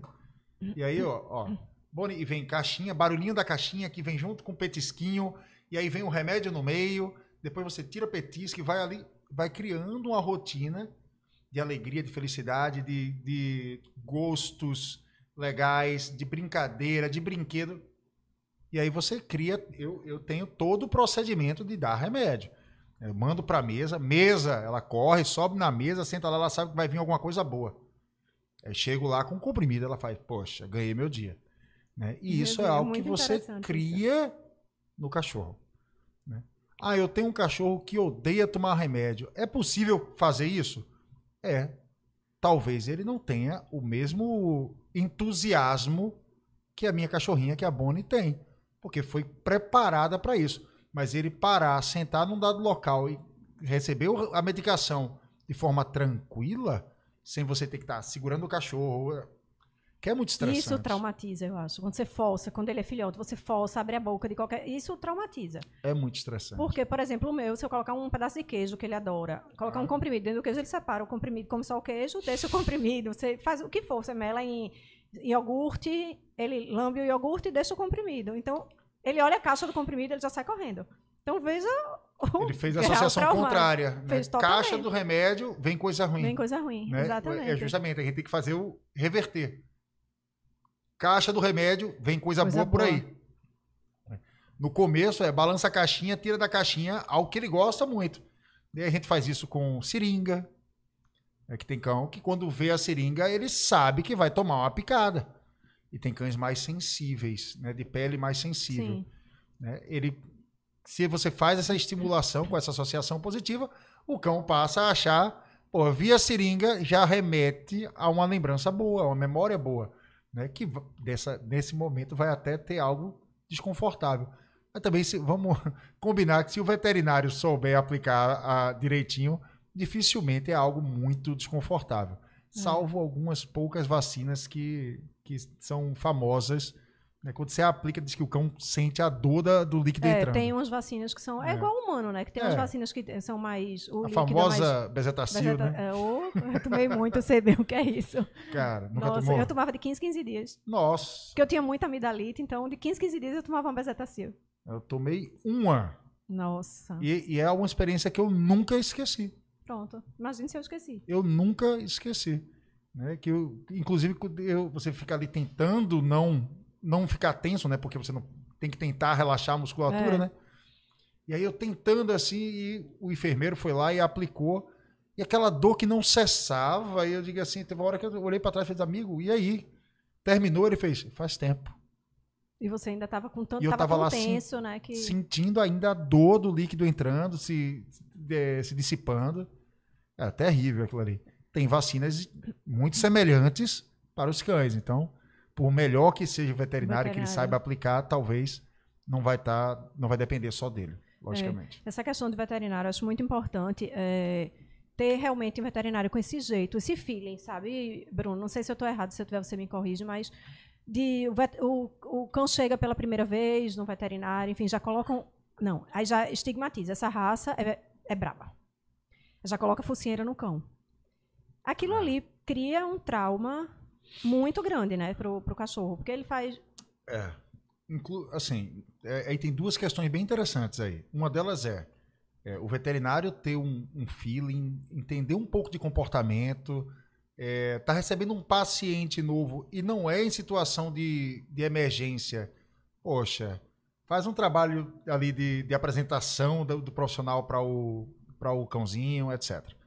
É, a outra questão que ser levada em consideração é por parte do tutor, né? Principalmente cães de, pode ser isso pode ser verdade para qualquer cão, mas principalmente cães de médio e grande porte. Cara, faça uma apresentação positiva do equipamento focinheira para o seu cachorro, porque no dia que ele precisar utilizar e vai por mim, espero que não, mas um dia ele vai precisar. Sim. Tá. Mas é justamente isso que você está falando, é apresentar o equipamento de uma forma legal, leve, porque, claro, inevitável, pode ser que ele, ele precise. Se Sim. ele precisar, ele não vai olhar aquilo com trauma. Né? Mas eu estou falando assim, daquele supetão que, se for uma emergência, muitas vezes realmente precisa. É uma emergência, Sim. é um caso. Mas quando é uma consulta de rotina, por exemplo, Sim. que você tem mais uma condição de bater um papo mais leve, conhecer o cachorro, enfim, você pode até apresentar naquele momento porque se um dia ele vier a, a precisar usar, ele está mais relaxado, não tá olhou já como o meu olha para a caixa do comprimido e sai correndo. Sim. É, não, eu, eu, eu, existe até leis, né, que mudam de cidade de estado para estado, em que cães de grande porte precisam, precisam estar usar, é. utilizando focinheira para estar na rua, em locais é. públicos, né? Que eu particularmente concordo muito. Sim. Tá? Muito. Mas não é, promovendo para o cão um desconforto. Né? Porque, olha, se você. Tudo que a gente quiser que o nosso cachorro se relacione bem com aquele objeto ou indivíduo, sabendo apresentar, sabendo trabalhar, e não é nenhum bicho sete cabeça, porque se meus alunos todos conseguem, todo mundo consegue, eu não tenho aluno especial, tá? é gente como a gente. Sim. É, cara, você vai estar tá fazendo uma, um favor para o seu cão para o seu pro veterinário do seu cão e para a sociedade. Né? Todas as vezes que teu cão, inclusive, precisar, que mais uma vez, eu espero que o cão de ninguém precise utilizar uma focinheira por questões de conter dor, etc. Porque às vezes o animal está sendo levado para emergência com dor, com dor, e precisa ser colocado um, alguma ferramenta de contenção, porque pode ser que ele dê uma mordida ali no meio da, da, da dor que ele está sentindo, né? como reação. Como reação. É, mas imagina o seguinte: se você fez uma apresentação, trabalhou e o animal já tem, o cãozinho já tem uma associação positiva com a focinheira, ele naquele momento difícil, na hora que você botar a focinheira para ele, pode até ajudar ele a tranquilizá-lo. Que não vem ali um equipamento de contenção que ele desconhece. Meu Deus, o que, é isso aqui que botaram em mim? Não. Ele já sabe o que é. Ele sabe o que é e ele gosta. Ele não é somente eu sei o que é, eu sei eu o que gosto. é e eu gosto daquilo uhum. ali. Né? Hoje eu estava vendo um Insta de uma, de uma seguidora aqui que tem um Rottweiler e ele machucou a, a patinha correndo, machucou a patinha, arrancou um pouquinho do, da pele dos coxins, dos coxins. E ela tá passando uma pomada e ele tá lambendo. Né? Aí vai ter que colocar um colar elisabetano e tal para poder ele parar de lamber, porque pode infec é, infeccionar a bactéria da boca, etc. Sim. E aí eu, eu vi um comentário dela no story dizendo assim: vai ter que usar um cone, porque ele não para de lamber, esse danado, lá, lá, lá, lá, lá, lá. Eu fui lá e, olha, é bom fazer uma apresentação legal do, do colar elisabetano para ele, hein? Antes de colocar, né? Antes porque de colocar, hein? É outra coisa que causa né? muito trauma, né, nos cachorros. Eu não, eu não sei nem se ela viu a tempo, né? Não tive tempo depois de checar e não tem como ligar para ela, né? Mas é, imagina, o cachorro nunca viu aquilo. A gente chega lá e clec, ele passa a ter uma outra percepção do mundo ali por dentro daquele. Isso. Olha, se fizesse comigo, eu mordia. Eu digo logo. Eu né? mordia, é, eu digo logo. Ah, vai pra, sai pra lá com isso aí, pelo amor de Deus. É, pois é, então, é, então, se colocar no lugar do cão muitas vezes, vai ajudar. Vai ajudar. Vai ajudar. Isso que você falou do, do colar, é, Elisabetano, é muito engraçado. Que, engraçado não, né? Mas você coloca pela primeira vez sem fazer essa apresentação da forma correta e o cachorro fica ali paralisado, parado. Ele fica meia hora no mesmo lugar, não mexe, como se fosse, meu Deus, o que é que está acontecendo? Este não sou eu. Alguns cães vão ficar paralisados mesmo. Isso, ficam paralisados. Outros não vão deixar você colocar. Você colocar, é. É, outros não vão deixar você colocar. né? E podem até partir para uma agressão. Ah, não, mas meu cachorro é super dócil. Cara, é, diminui muito a probabilidade dele te agredir, sim. né? Mas se ele se sentir extremamente acuado, com muito medo daquilo ali, né? como eu disse, o medo ele passa por duas etapas. A primeira etapa é tentativa de fuga. Quando ele não consegue se livrar daquilo que está apavorando ele, ele entra em luta. E aí as armas do cachorro estão na boca. Tô na boca, é verdade. Estão na boca. Né? E não é- ele não tem nada contra você, não é nada pessoal, tá? mas quem mandou você querer colocar um, um, um abajur no pescoço dele? Ele não gostou. É, outra coisa é interessante, a questão de, de passeio. Muita gente fica em dúvida assim, ah, eu vou, quando eu pego a coleira, meu cachorro fica tão fe- é tanta felicidade que ele não para de correr, não para de pular, não sei o quê. E aí você começa a gritar, desesperado: "Senta, para!"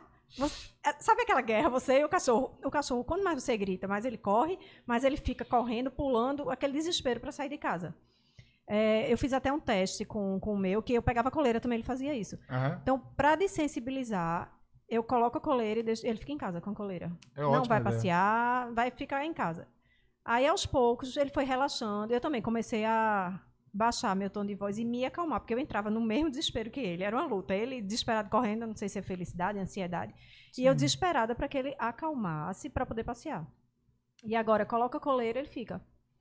É, essa, Um essa tempão questão do passeio, é, a gente tem que entender o seguinte, que a maioria dos cães vai adorar passear. Adorar, vai amar passear, né? E como o passeio vai entrar como um, um reforço, algo bom para ele, ele vai criar, e o passeio faz parte da rotina do cão, ele vai criar alguns gatilhos para associar com aquele momento. Então é, peguei a guia, cachorro pira de felicidade. Por quê? Porque você só pega a guia para passear. Sim. né? Então isso que você fez faz todo sentido. A gente põe a guia no cão e não sai de casa. Deixa ele, poxa, então nem sempre rola o passeio. Ele entendeu isso? Ótimo, ele vai estar mais tranquilo quando você pegar a guia. Às vezes, é, por mais que você não excite seu cão, que é uma coisa que a maioria das pessoas faz, né? Porque acha legal, acha bonito o cachorro extremamente feliz porque vai passear. Né? Eu digo sempre, existe uma diferença entre felicidade né, e um certo descontrole emocional. Eu acho que nem faz bem para ele toda esse- Não, essa não faz. adrenalina, né? Não faz bem. E o pior é nada, a gente tá super excitando o nosso cão para daqui a alguns instantes, muitas vezes a gente tá pedindo para ele se acalmar. Né? Porque o cachorro ficou super feliz, correu, pulou, latiu, aí você saiu de casa nessa vibração. Aí depois você quer que ele. Aí quando chega na rua, você não quer que ele puxe, você não quer que ele, que ele lata para todo mundo que passa, mas você pilhou o cão dentro de casa. Né? Então, se eu saio pilhado, quando eu chego na rua, que é a explosão dos estímulos, eu pilho ainda mais. Então, se eu saio tranquilo, a probabilidade de eu chegar na rua e ter mais condições de me controlar e me manter tranquilo é maior. É maior. Tá? Então, é, e às vezes o tutor não pilha o cachorro, não cria gatilhos, mas o cachorro encontra gatilhos porque gosta muito de passear. Então, tipo, é, a minha cadela mais nova encontrou um gatilho. A minha petisqueira. Aí eu, eu uso sempre petisqueira para passear, porque eu gosto de levar alguma coisa para se eu vir qualquer coisa que precisa trabalhar, eu Sim. começo a trabalhar ali mesmo, né, algum comportamento. Ou se eu vi alguma coisa que eu achei bacana e quero reforçar, e quiser reforçar com o alimento, eu faço. E aí, resumo da ópera. Quando eu pego- comecei a pegar a petisqueira, a cachorra pirava no- na batatinha. Dava um pirocóptero no ar. Digo, opa, vamos parar com isso. Comecei a trabalhar dentro de casa de petisqueira. Né? Ela, Porque quando poxa. ela vai, vai pra rua, ela já assimila aquilo uma coisa normal, né? É, então, ah, então quando tem petisqueira, não necessariamente tem passeio. Então eu boto petisqueira para ir da sala para cozinha. Passo 10, 15 minutos com a petisqueira, tiro. Daqui a mais uma hora eu boto. E aí acabou. Né? Então, é, se nós criarmos, sim, a gente cria, nós criamos um monte de contextos para o cachorro, verdade. Mas se ele, por, por algum motivo, ele passa a não reagir bem ou reagir de uma forma que você não quer, devido a um contexto desse que você criou, uma situação que você criou, porque era legal, quebra a situação. Né? Quebra a situação, não deixa o cão ficar na cabeça dele que, ah, eu vou pirar, e pelo amor de Deus, não faz o cão pirar. Né? Tem gente que pega, eu acho até engraçado, caricato, mas a pessoa faz, pega a coleira e a guia e começa. Vamos passear? Vamos passear? Não, isso aí, aí o cachorro ele. começa a ficar super feliz e a pessoa acha legal, aí começa, yeah, passear! Cara, não façam isso, por favor, né? Pelo amor de Deus. Pelo amor de Deus. Né? Eu posso, meus cachorros aqui, eu posso gritar, passear, posso pegar a guia e balançar, né? Eles vão ficar olhando e... e aí, o que é está acontecendo? Né? Você não quer um cachorro agitado na rua. Essa é a grande verdade né? por N motivos. Segurança, obediência, tranquilidade do passeio, a própria execução do passeio. Sim. Você conseguir passear. Né? Você não quer um cachorro muito agitado na rua. Então, o ideal é realmente sair de casa quando ele se acalmar. Isso. Eu sempre digo, senta, depois que ele rodou, correu, fez tudo, senta. Quando ele está mais tranquilo, eu saio. E realmente o resultado tem sido bem melhor nos passeios fazendo isso. Sabe o que é bacana? Você nem manda ele sentar. Quando ele está correndo, você não dá atenção para ele. Quando ele parar de correr, aí você vai, pega a guia novamente, espera ele sentar, sem mandar. Tudo que a gente. É, que o cachorro consegue entender, todo problema que ele consegue resolver na cabeça dele, e ele chega à solução dele sozinho, é muito mais marcante para ele. É muito mais marcante. Então, óbvio, se você toda vez Desculpa. Toda vez você começar a dizer assim, senta.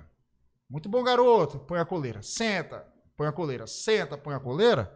Vai chegar um momento que provavelmente ele vai se antecipar e vai chegar e vai sentar. A questão é, se eu nem mando ele sentar, espero ele sentar, na hora que ele senta, eu marco e recompenso aquilo ali, esse aprendizado vem mais rápido e dura por mais tempo. Mas para que ele sentasse, por exemplo, eu não teria que ter ensinado, condicionado ele a isso?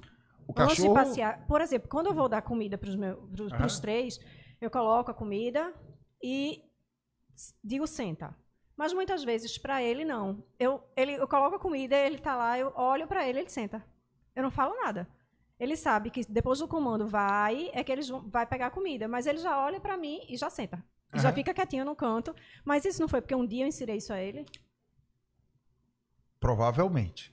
Tá? Teria, esse aprendizado teria ocorrido do mesmo jeito, de forma mais rápida e duraria por mais tempo se você nem tivesse ensinado o comando centro. Você tivesse esperado ele sentar, deixado ele entender que, cara, quando eu sento, eu tenho acesso à comida. Quando eu sento, eu vou passear. Quando eu.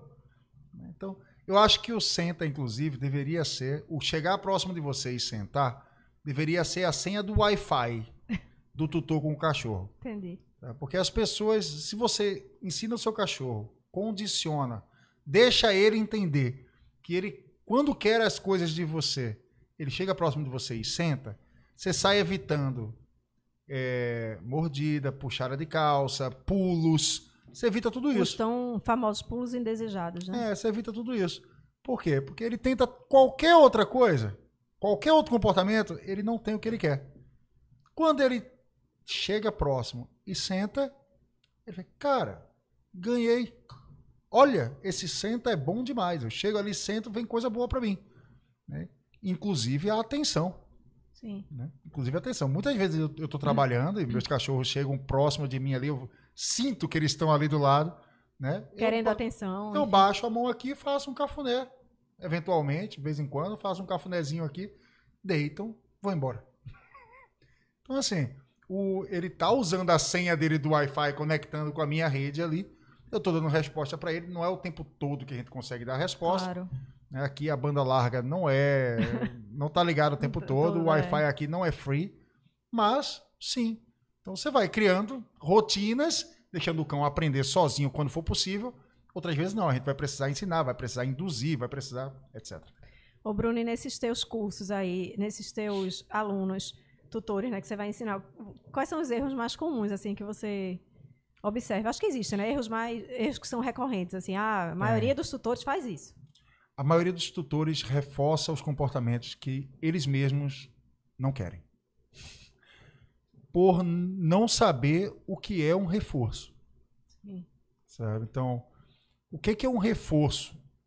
É, reforço é tudo aquilo que a gente entrega para o cachorro que ele entende como bom para ele e por conta disso ele passa a apresentar o comportamento que ele estava exibindo na hora que recebeu esse reforço cada vez mais Mais. frequentemente e mais intensamente. Então é tipo, exemplo clássico, o cachorro que para aqui do nosso lado e começa a latir porque quer a nossa atenção. né? O que, que é um reforço? É algo que é bom para o cachorro. Sim. Então, o cachorro latiu aqui do meu lado, ó, porque quer minha atenção. Aí eu falo, olhei para ele, reforço. Bastou, basta um simples olhar para você estar reforçando aquela, aquela atitude dele. Falei com ele. Que é, rapaz? Dois reforços. Olhei e, e falei. Papai não pode agora não. Papai tá trabalhando. Olhei, falei, Falei. ainda falei com a vozinha que eu só uso quando tô fazendo uma coisa bem legal com ele. Então, tudo que for bom, perceptível como bom pro cachorro, do ponto de vista do cachorro, Do cachorro, do ponto de vista dele. tá? É reforço. E o que, que ele estava fazendo na hora que eu dei atenção, falei com ele, interagi com ele? Latindo. Eu estou reforçando o ato de latir e estou ensinando a ele, via esse reforço, que quando ele quiser minha atenção, ele chega aqui do meu lado e Ele late. começa a latir, isso. Então, depois que eu ensinar isso, ensinei pro cachorro que quer minha atenção, chega do meu lado e late. O que, que vai acontecer? Ele vai latir cada vez mais, né? E aí, na hora que você negar a atenção, o que, que vai acontecer? Aí é a vez dele de dizer assim: Eu acho que ela não está me escutando. Pera aí, que eu vou Eu vou latir, um pouco mais alto. Mais alto, isso. Com Tá, então, certeza. Tem, tem uma série de erros que os tutores cometem por falta de conhecimento, mas eu acho que dá para resumir ou agrupar a maior parte deles na ausência desse conhecimento, que é o que eles reforçam no cachorro por não saber, ou seja, no que, que eles incentivam os cachorros a fazer sem saber que estão fazendo isso, porque não sabem o que é o reforço e como funciona a cabecinha do cachorro na construção de aprendizado e condicionamentos. Nesse caso, por exemplo, o cachorro chega e fica latindo, pedindo sua atenção. Você nem olha. O que, é que você faz? Ignora totalmente. Não pode nem dizer não. né? Não também é reforçar. Sim, Se eu disser não, não é sim, não é sim. não é sim. Tá? Então é ok. Ignora totalmente. Nem olha pra ele. É, às vezes é muito difícil, né? É, E, é difícil. e às vezes é impossível. Às vezes é impossível. Tá numa videochamada, e aí? É, não. Tem que controlar aquele de alguma Ah, forma. O cachorro, pô, o cachorro nunca fez isso. Mas nesse dia o cachorro cismou, parou ali do meu lado e. Au! E eu com um cliente aqui na frente. Então, assim, é, vamos combinar. Tem situações que é impossível. É, mas no, no mundo. Não é perfeito, mas no mundo mais normal. Vamos lá. O cachorro latiu. Eu ignoro. Latiu, latiu, latiu, latiu, latiu, eu ignoro. Eu não aguento mais. Eu levanto e saio. Deixo o cachorro lá, dou as costas para ele, não olho para ele, levanto, saio, vou para outro ambiente, fecho a porta, fico no outro ambiente. Latiu, latiu, latiu, latiu, parou. Na hora que ele parou, se possível, espera um pouquinho e reforça o comportamento de estar calado. E tem que esperar um pouquinho, tá? Um minuto, dois minutos. Ele parar de latir. Ele pa- é, Pra você de- ir falar com ele. Exatamente. Porque senão ele fala assim: não, eu vou latir, latir, latir. Ele dá um tempinho e fala comigo. Então tem que ser uns dois minutinhos, um minuto, um minuto a dois depois. Você pode dar atenção pro cachorro. É, eu acho que essa questão de você citar o cachorro, enfim, até ignorar mesmo, Eu acho que é, é muito o caso também do cachorro. Você está fora de casa, trabalha o dia todo, enfim, quando você chega, seu cachorro lhe recebe de uma forma desesperada. Muita gente Sim. diz isso, né? Sim. Eu não sei que, meu Deus, o cachorro me atropela e grita e late. É, você não, é você chegar e também dar uma ignorada, deixar ele entrar, fingir que ele não existe, ou não, ou eu estou errada. Porque eu já ouvi muito isso. Não, você tem que chegar em casa. Não, porque muita gente já chega excitando mais ainda o cachorro, né? Ah, não sei o que, brincando. É, eu, gosto, eu gosto de falar o seguinte para os tutores. Primeiro, se seu cachorro está com problema de ansiedade, superexcitação, ansiedade de separação, sim, você vai ter que chegar e ignorar. Porque ele já está com problema. Sim. Se seu cachorro não tem um problema, mas está ali super feliz porque você chegou, cara, isso é normal. né? Preciso ignorar meu cachorro? Não. Não. Preciso fazer uma festa com ele como se eu tivesse chegado de uma viagem de dois anos? Não, também. Não. Então, o que eu digo pro pessoal é assim, ó. é, você saiu de casa de manhã para trabalhar. Seu marido foi pro trabalho, você foi pro seu trabalho. Chegou em casa, seu marido estava em casa. Pô, como é bom ver seu marido. Vai lá, dá um beijinho nele. Oi, amor, tudo bom? Como é que foi o dia? Tudo tranquilo? Oi, amor! Ai, como é bom ver você. Você não vai fazer isso com É, seu você marido. não vai, é. Então, diga assim, vocês não gostam de humanizar os cachorros? Pronto, vamos, vamos humanizar na hora certa. é. tá? No momento certo, É, né? chega e fala com o teu cachorro como se fosse um membro da família. Que ele é, inclusive, né? É. Mas, Hoje, ah, cada vez mais, né? É, mas assim, ele, ele não vai te tratar no mesmo nível. Ele vai ficar feliz, etc. Mas no que você começa a apresentar aquele comportamento ali, você vai dar uma atençãozinha e, e- e sai para fazer suas coisas. Vou, vou no banheiro, vou lavar as mãos, vou, enfim, vou fazer o que eu faria depois de chegar em casa.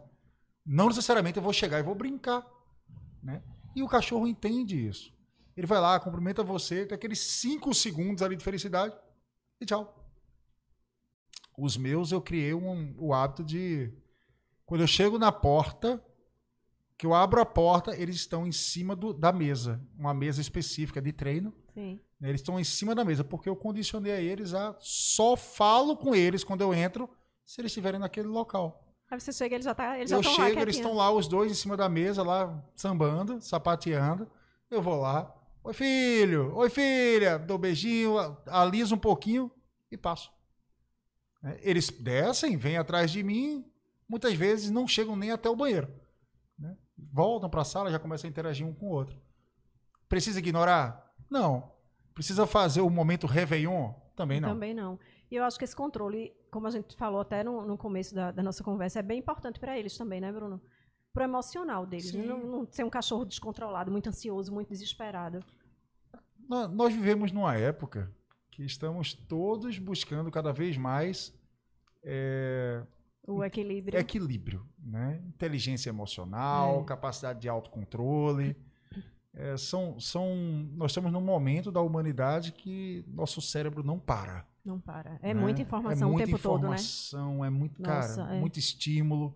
Né? E muitas vezes eu acho que, nem tenho certeza disso, mas eu acho que o humano se tornou um, um estímulo super excitante para o seu cão.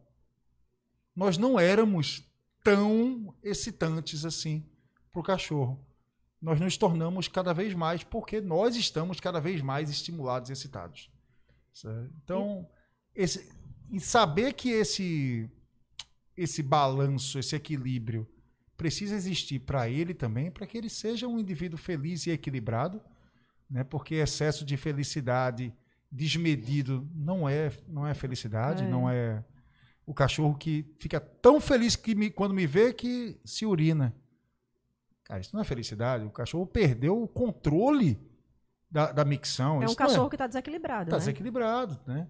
Ah, é comum acontecer com filhote? É, É, com filhote é bem mais comum, né?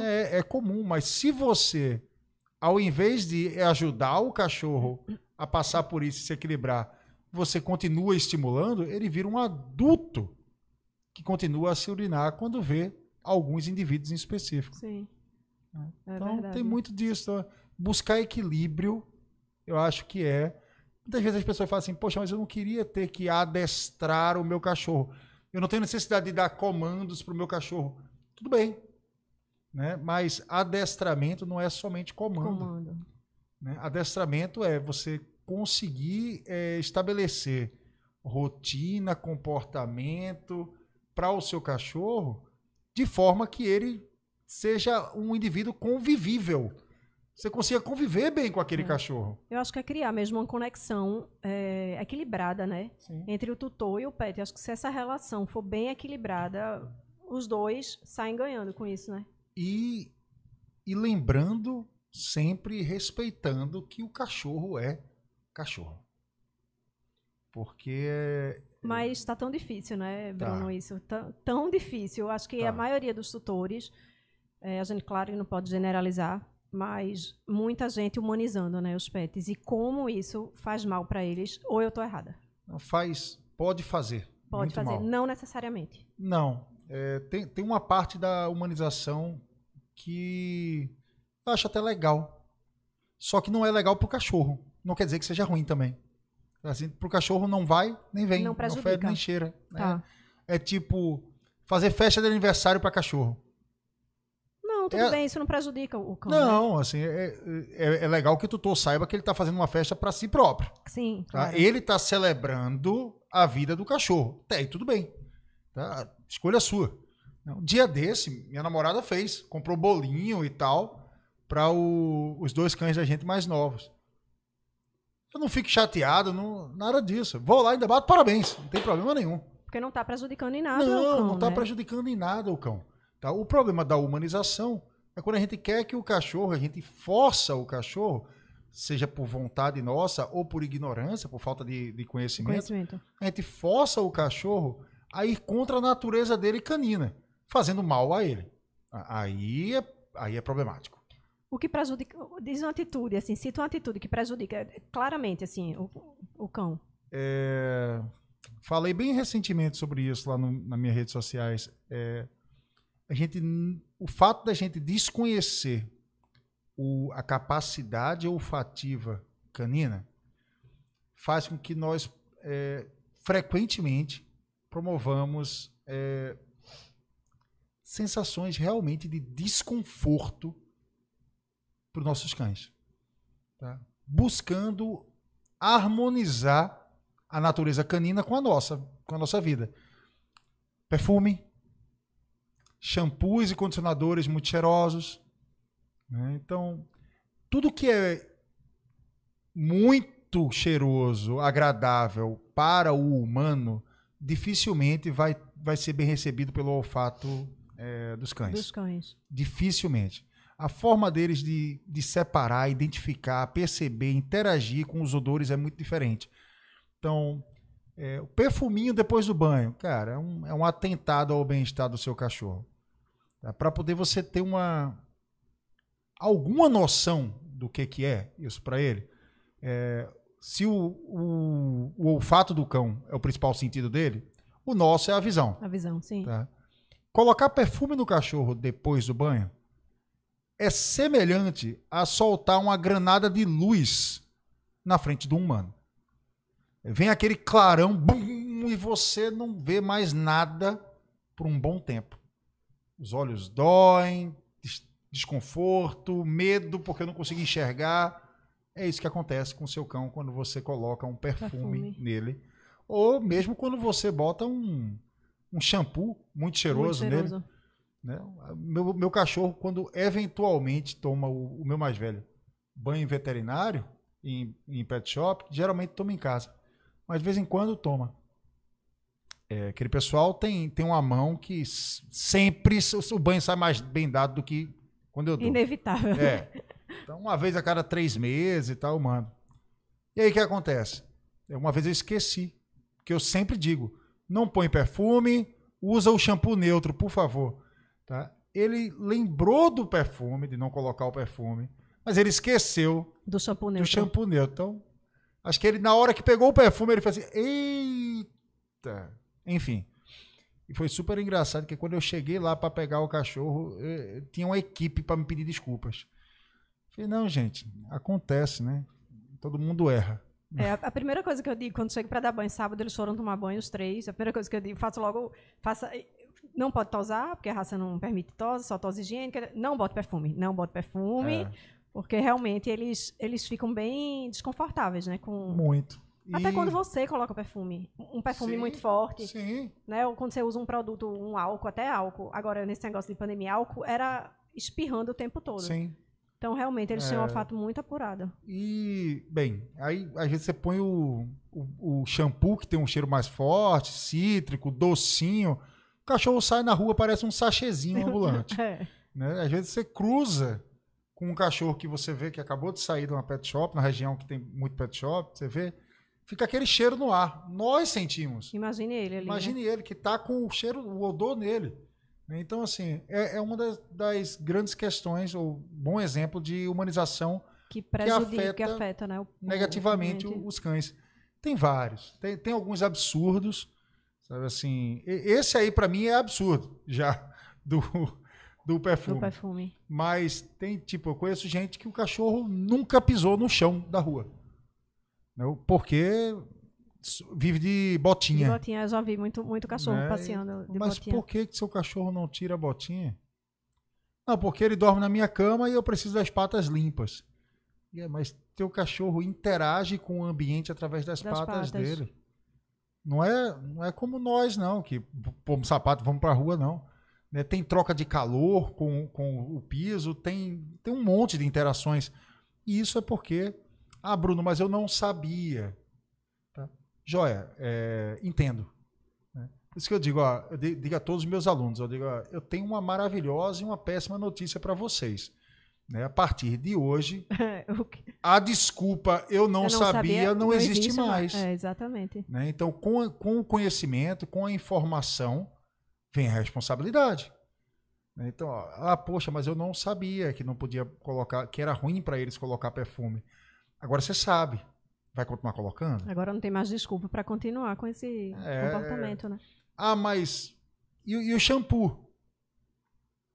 Cara, tem um ditado que diz assim: quem quer dá um jeito, quem não quer dá uma desculpa. Né? Tem shampoo inodoro. Ah, mas lá no pet shop não usam. Compra E leva. e leva. Ah, dá, ah, o shampoo do meu cachorro é esse, ok? Cara, Eu acho pouco provável que, a- que o pet shop vai te cobrar mais para usar o teu shampoo.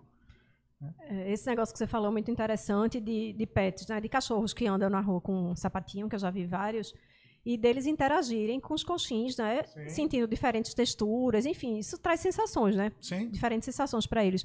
E eu estava lendo uma matéria uma vez é, que eu achei super interessante, que os tapetinhos higiênicos, eles reconhecem o tapete pelo, Pela textura. pela textura, né? Porque muita gente compra tapete higiênico com um cheiro é, atrativo, que atrai o cão para fazer xixi. Bom, não sei se funciona, mas eu Pode li- ajudar. Pode ajudar, pode mas eu acho que eles reconhecem mesmo pelo É, não, não é que a né? gente reconhece, não é que ele reconhece, né? Nós ensinamos a ele que naquela textura é o local de fazer xixi. Né? Então a gente cria uma um- é uma estratégia para que o cão é colocado no tapetinho quando tá com vontade, aí ele faz xixi e ele é recompensado por ter feito no, naquela, naquela textura textura. né? E a gente trabalha duas questões toda vez que vai ensinar a fazer a educação sanitária do cachorro. É aonde fazer, em que textura.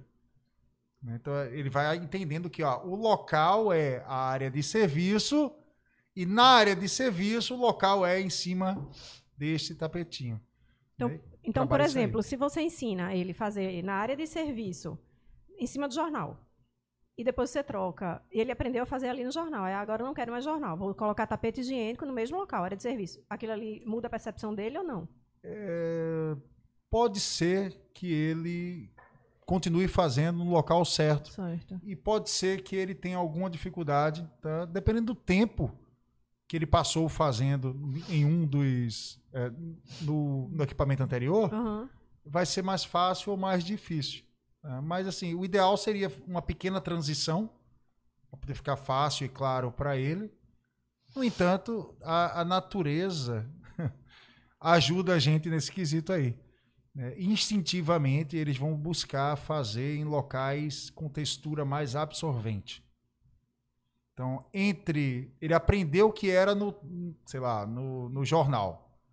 Aí você, poxa, agora eu quero comprar tapete, Tapete higiênico. higiênico. Né? Entre o jornal e o. Entre o tapete higiênico e o piso da casa, o piso frio, ele vai preferir o tapete O higiênico. tapete higiênico. tá? Talvez se ele nunca pisou naquilo ali e ele acha e seja um tapete higiênico, talvez. Que tapete higiênico tem eles mais finos, mais É, grossos, tem vários. mais, mais peludinho, menos É. peludinho. Se for uma textura que gere muita estranheza nele, ele pode não querer fazer. Né, Pode, mas tem uns bem rasteirinhos, bem flatzinho, pode ser que. né, Seja aí- mais fácil. é, é tipo o seguinte: entre o chão, entre o piso frio e o tapete da tua sala, vai ser o tapete da tua sala. Nossa, isso é Sempre. verdade. Sempre. Por quê? Instintivamente buscam superfícies mais absorventes, até por uma questão sanit- é, higiênica. né? Se eu estou numa superfície mais absorvente, a probabilidade do, da urina, das fezes, é, bater, escorrer nas minhas patas é menor. Então tem- é bem verdade que tem uns cães bem porquinhos. Tem, Né? mas a maioria, Mas, né, é é. bem. Não gosta de contato com urina, eles. A maioria tem um senso de higiene que se desenvolve ali desde filhote. Mas tem uns bem porquinhos. Tem, Bruno, muito. Ao ponto de comer, né? Cocô, né? Sim, é. Tomar xixi e comer cocô. Mas isso aí acho que seria alguma coisa já é, parte clínica, né? Ou não? Ah, depende muito. É porque é tão, é tão polêmica essa questão da, da, de, de comer as fezes, né? De, É, existe a é, chama coprofagia, Coprofagia, né? é. Existe a coprofagia por questões comportamentais e outras clínicas. É, quando é uma questão clínica, geralmente o cachorro está com alguma deficiência nutritiva sim. e ele está buscando compensar aquilo ali. né? Aí existem a- comportamentais, né? cachorro que passa a comer cocô porque é, o dono, o tutor, brigava com ele porque fazia cocô no lugar errado. ele quer esconder aquilo, né? Ele Pra quer não. esconder para não tomar o carão, etc. Tem o cachorro que teve uma educação sanitária não muito clara para ele. E aí ele passava muito tempo na área lá do cocô, etc. E começou a interagir com o cocô, brincar com o cocô. Eventualmente. Tá? No mundo animal também não é nenhum absurdo é, interagir com fezes. Sim. tá? Então, para nós é que é um É um absurdo. absurdo, é. Não faz né? parte da natureza humana, né? Assim. Não estou com isso querendo dizer que, ah, seu cachorro come cocô é de boa. Não. Tá? Mas olha só, principalmente não é de boa para você. Sim, né? Geralmente-. Não é agradável pro, pro tutor. né? É, geralmente para geralmente para eles não chega a fazer mal. Mas nenhum tutor quer um cachorro com hálito Com hálito. É. de cocô. é. né? nem, nem mesmo assistir, né? visualizar o cão comendo o cocô. Então tem algumas causas possíveis comportamentais, não tem uma só não, tem algumas causas comportamentais. E às vezes tem causas é, de falhas do manejo alimentar. De, a- o tutor está dando pouca comida para o cachorro. Acha que está dando a quantidade certa. Ah, isso é muito mais comum do que você imagina. Muito. Porque o povo faz assim, ah, muitas vezes até cliente, assim, quanto que ele, é, qual a ração que ele come? Tal. É, come quantas vezes por dia? Tantas. Quantos gramas? Quantas gramas? Ah, Bruno, ele come dois copinhos desse aqui. Eu digo, tá, e esse copinho tem quantos, dá quantos gramas de ração aí dentro? Não sei. Mas quem foi que te indicou esse copinho? Não, eu achei que era essa quantidade. Não, porque eu, eu vi no grupo do Facebook de tutores de Shiba diga, que é um copinho de requeijão cada refeição. Ah, é em cima do peso e idade do teu cachorro e se você olhar o verso do Na saco de ração, é. vai ter Vai a orientação lá. Mas te- a moça já tá no quinto Shiba dela. Eu digo, os quatro primeiros morreram de fome. Ou gordos. né? Então, assim, você saber o quanto que seu cão eh, tem que comer por dia é, É muito fundamental. importante, né? É, é- é básico. Se eu estou dando menos comida do que o cão deveria receber, ele com fome é muito provável que ele venha eventualmente a interagir com as fezes dele, porque ele sente ali claramente o odor de ração dentre os cheiros que ele consegue distinguir ali. E quando ele comer, ele vai sentir também o gosto da Da ração. ração. É, eu já tinha lido sobre isso, que muitos comem, né? Que tem a, a coprofagia por Isso. causa disso, por causa por, por essa carência nutricional mesmo, né? É, então pode ser carência nutricional, tá faltando. Às vezes o, o organismo do cão está com problema na absorção de algum nutriente que ele está até recebendo, mas o organismo não está conseguindo Absorver. absorver bem. E outras vezes, como eu falei, o A cachorro quantidade- com fome. É, a quantidade não está sendo suficiente para. Eu já, já teve uma, uma tutora que me contratou. Um, uma, o cachorro dela de, pertence a uma raça que é muito comum apresentar coprofagia, que é um shih tzu. Né? E aí ela disse, cara, já fiz de tudo. Tudo, tudo que você imaginar. Eu digo, lista pra mim o que é que você fez pra poder saber se eu ainda tenho como te ajudar. Porque tem remédios né, que É, tem. prometem acabar com isso. enfim. ela realmente já tinha feito praticamente de tudo. né? E eu depois entendi que o cachorro dela estava com fome. Simples assim. Digo, vamos fazer um teste aqui? Muito provavelmente, pelo que você está me falando, peso do cachorro, idade. Puxei aqui na internet aqui o, as informações do fabricante da ração dele. Tô achando que é pouco. Aumenta essa porção aí. E o cachorro parou de ter interesse. Por quê? Porque estava se sentindo nutrido. Estava é, Satisfeito. é. Aí ele cara, parou. Ela disse, putz, não acredito nisso, Bruno. Eu digo, pois é, é e, muitas vezes erros básicos vão trazer problemas grandes ou aparentemente grandes ou aos nossos olhos grandes. É. Então tem tudo isso, assim, é tem, tem uma série de questões que faz parte do universo educar cachorro. O bacana é, uma vez que você comprou o cachorro, adotou o cachorro, vai fazer parte da sua rotina. Você só vai, vo- você vai crescer enquanto tutor junto com o teu cachorro. Eu digo que é um ano que você aprende, coloca em prática, erra, mas também tem capacidade de identificar o erro e corrigir. corrigir, Ten- tendo suporte para poder você é, ter acesso às informações e correções que às vezes você precisa enquanto tutor. É um ano de felicidade para 14. Aliás, é um ano de dedicação, para Dedicação 14 para 14. de felicidade.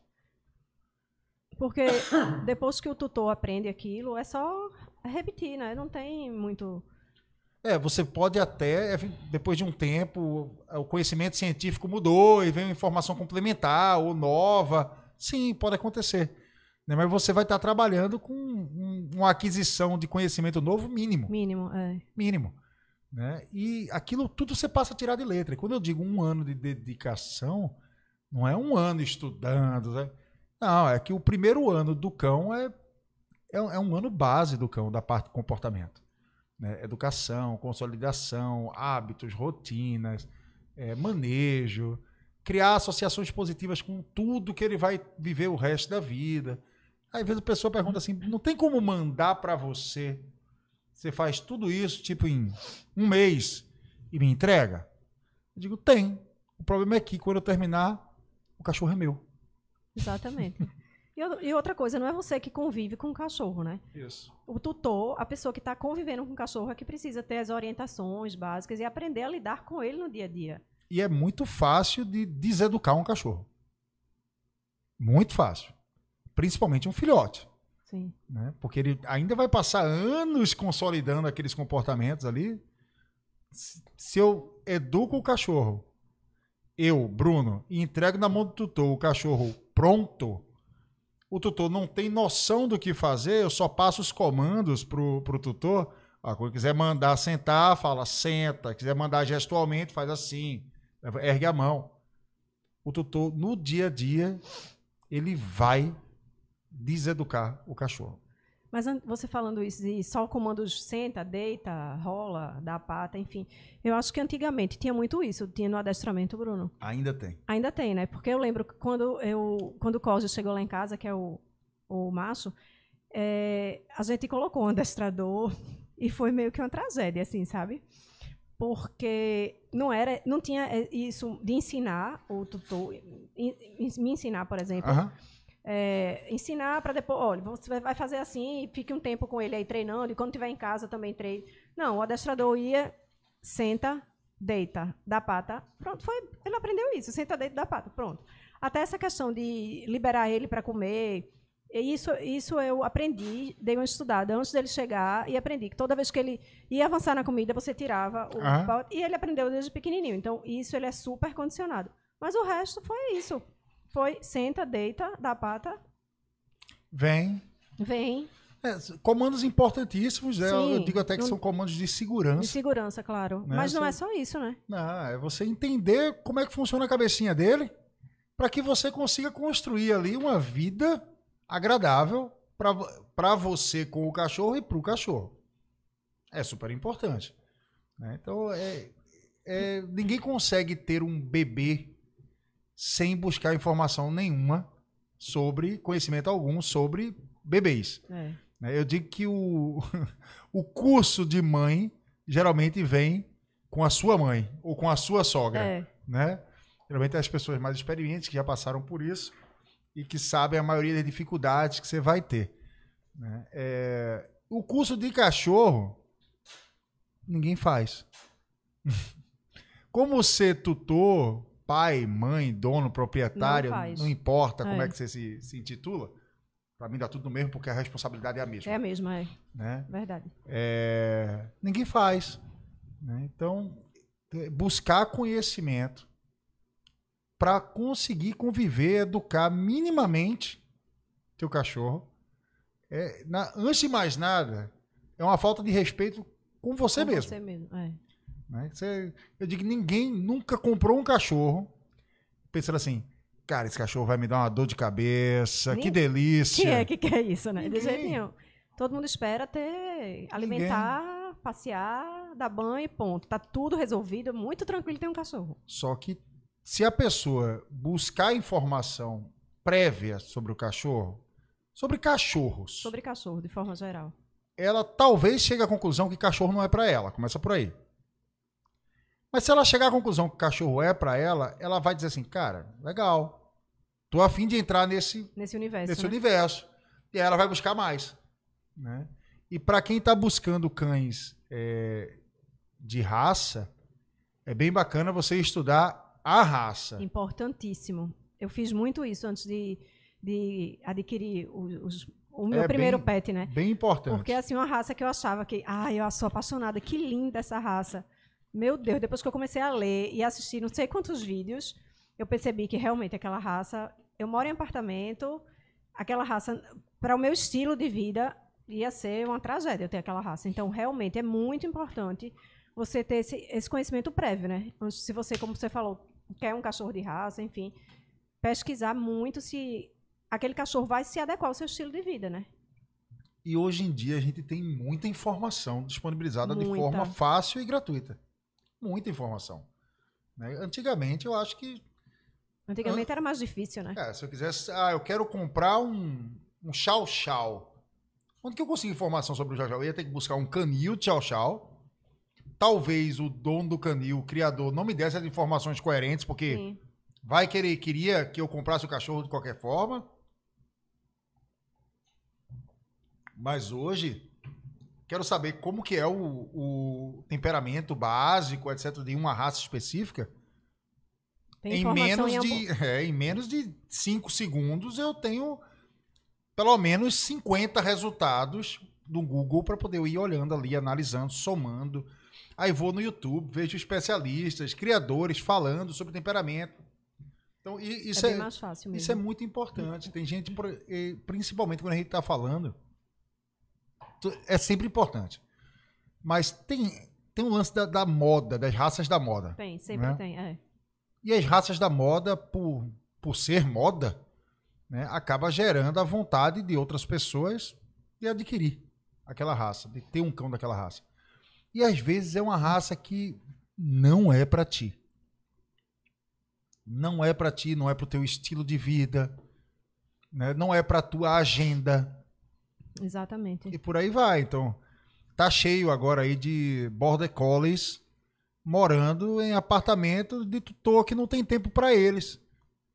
Né? Um cão de trabalho com histórico na veia de pastoreio, Com energia lá em cima. lá em em cima. cima. né? Eu nunca vi tanto border collie com problema na minha vida. Quando não gera abandono, né, Bruno?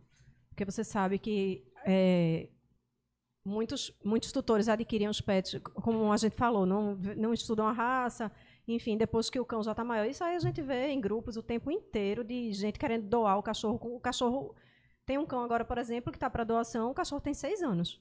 Seis anos. Cara. Não, mas agora a gente detectou que não, realmente esse cachorro.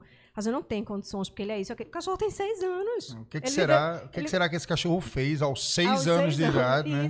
Chegou bêbado em casa chutando a porta. pois é. O que, que ele fez, cara? É. Entendeu? Então é isso. As, as, pessoas não, não levam em consideração o tempo de vida que, que o cão vai passar ao, lado, ao seu lado, né? É. E aí dá seis anos diz, não, realmente não aguento mais, vamos passar para frente, que é mais fácil, deixa eu me livrar aqui do problema.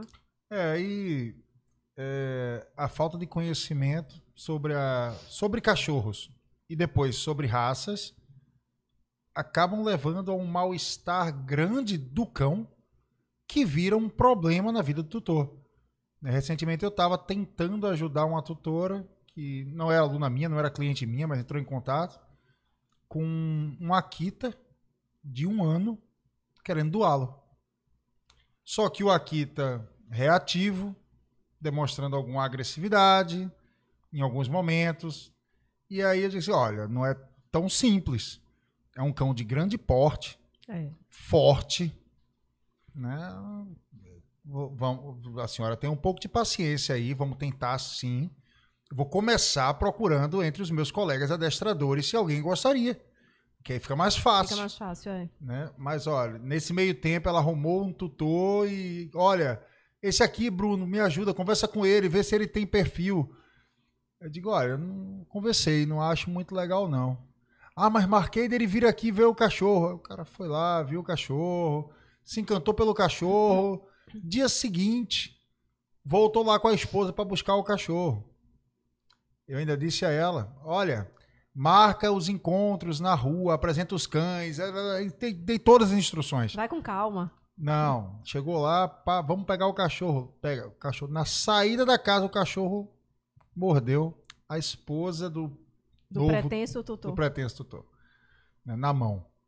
Aí o cara fez, ah, isso aí foi um, um aviso, um sinal de Deus para deixar esse cachorro aqui. Digo, não, o nome disso aí chama imprudência. O nome disso aí chama.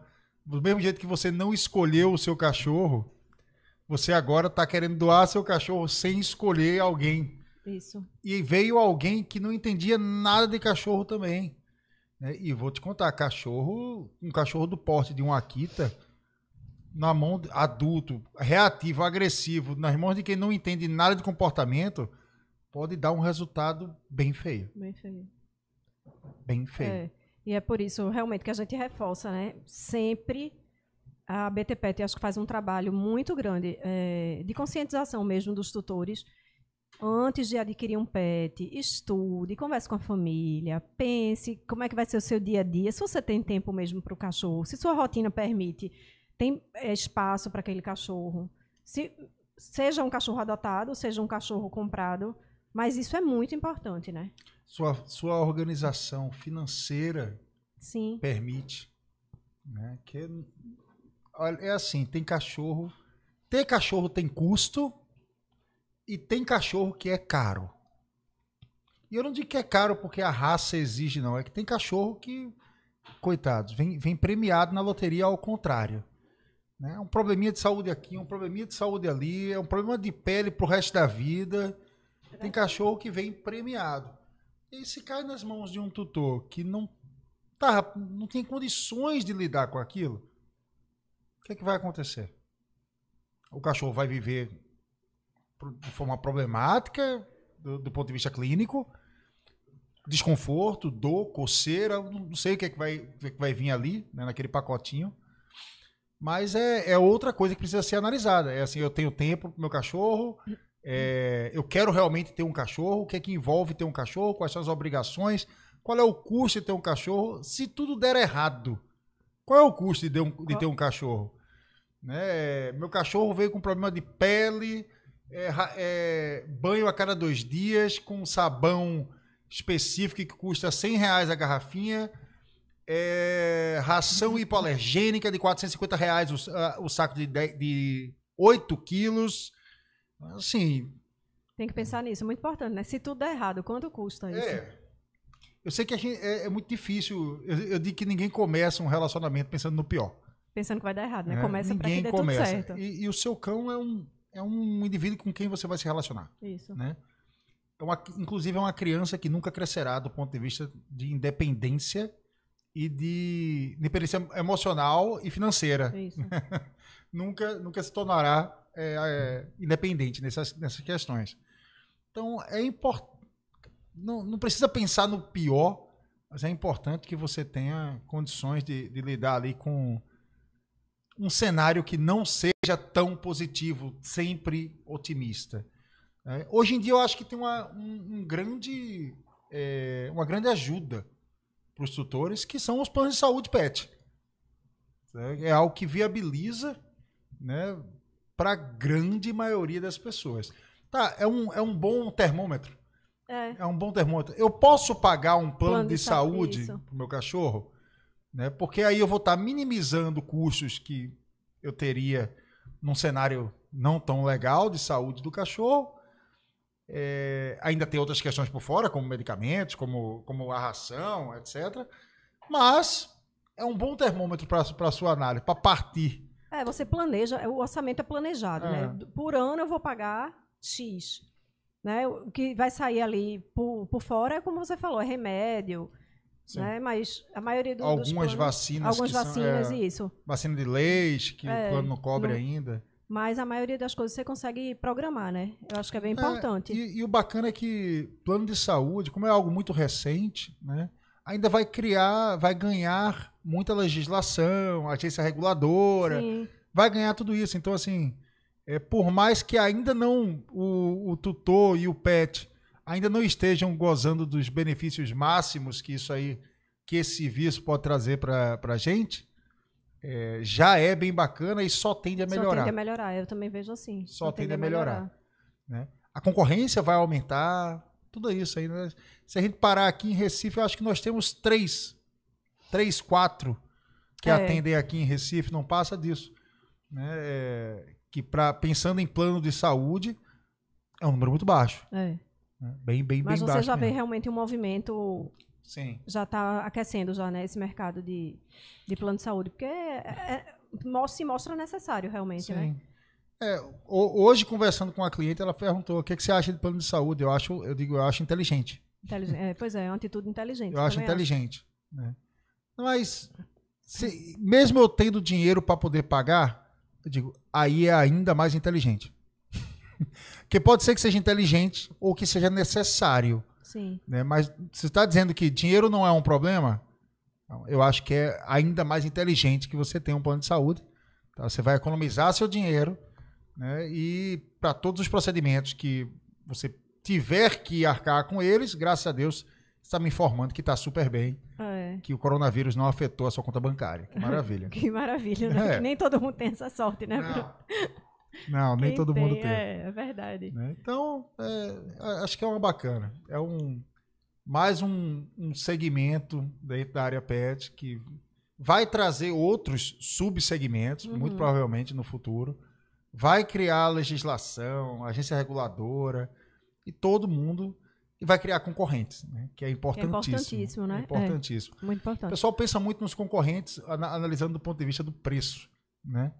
É, eu ne- nem acho que esse seja o maior dos benefícios, não atualmente. Acho que qualidade, Em primeiro lugar, eu acho também. sabe? Então, a concorrência vai trazer qualidade, disputa ali de quem tem a melhor carteira de médicos, veterinários, maior carteira de eh, laboratórios, etc. Então, isso aí vai ser bem bacana pra gente.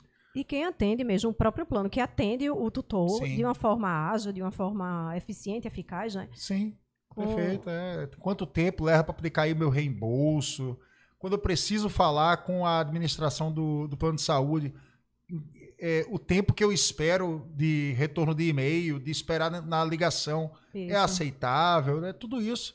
Assim, a gente espera que tudo isso evolua. É, né? com certeza. Apesar de que hoje não é ruim. Dos, dos, pelo menos Sim. do plano de saúde que, que eu conheço, não é ruim.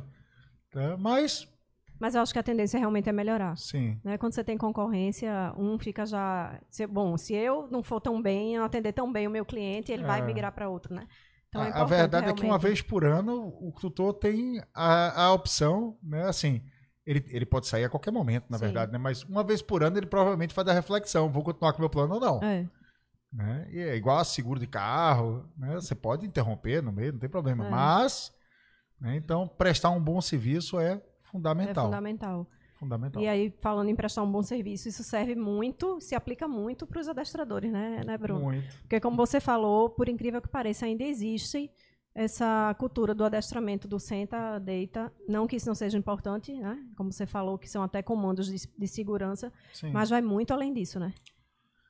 É, o, a questão do adestramento é, é bem complexa, sabe? Porque nós não temos, não é uma profissão regulamentada no Brasil, né? não, não existe um, existem algumas associações de classe, mas nada, não, não tem uma.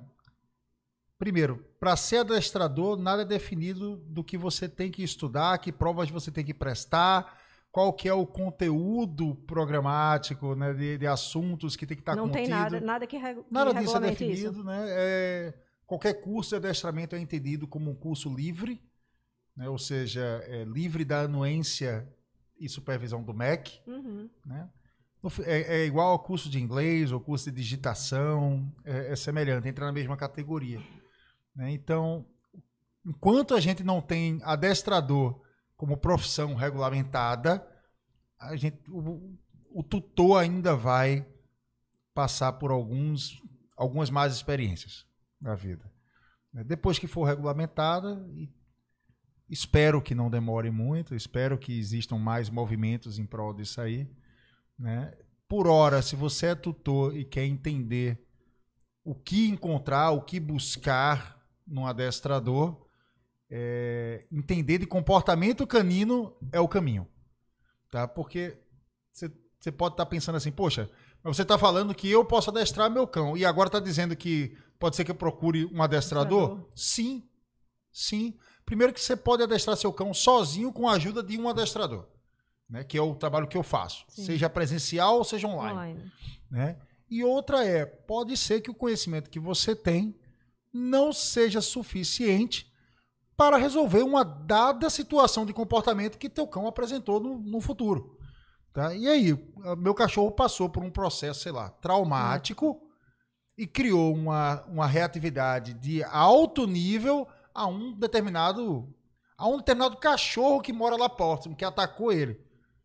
Cara, o cachorro tá- vi- mora na casa lá próximo, aí teu cachorro tá passeando na rua, o outro cachorro late, teu cachorro morre de medo, inter- interrompe o passeio, te arrasta de volta para casa, para tua residência. Tu não consegue mais passear com teu cachorro. Tu isso não é uma coisa que você pode até resolver sozinho, sim. Mais uma vez, você vai precisar de uma orientação pontual de um adestrador te, te dando o caminho das pedras e te acompanhando, seja, seja do teu lado ou à distância, na, solu- na implementação da solução e do acompanhamento dela. Tá? Então, assim, pode ser sim. Ah, Bruno, eu não tenho tempo para adestrar o meu cachorro. Não tenho interesse de É, eu muito mesmo adestrar o meu cachorro. interesse, né? Tá? Mas eu, eu beleza, eu estou disposto a entender mais sobre o comportamento canino e quero contratar um adestrador decente. Entendendo de, adestramento, de comportamento e adestramento, você vai conseguir bater um papo com os possíveis fornecedores desse serviço. Assim, cara, gostei. Alinhado com o que a gente viu, com ciência, com isso, com aquilo outro, com os minha- meus ideais de adestramento também, do que eu quero para o meu cachorro. Bacana. né? Então, é, eu acho que, eu, mais uma vez, a informação, o conhecimento melhora a vida de todo mundo. Com certeza. né? De todo mundo. Bruno, não tenho dinheiro. Cara, não tem dinheiro para poder investir nesse momento, para poder fazer um curso? Joia, tem muito conteúdo gratuito Tem, de muito. qualidade. Tem. Tá?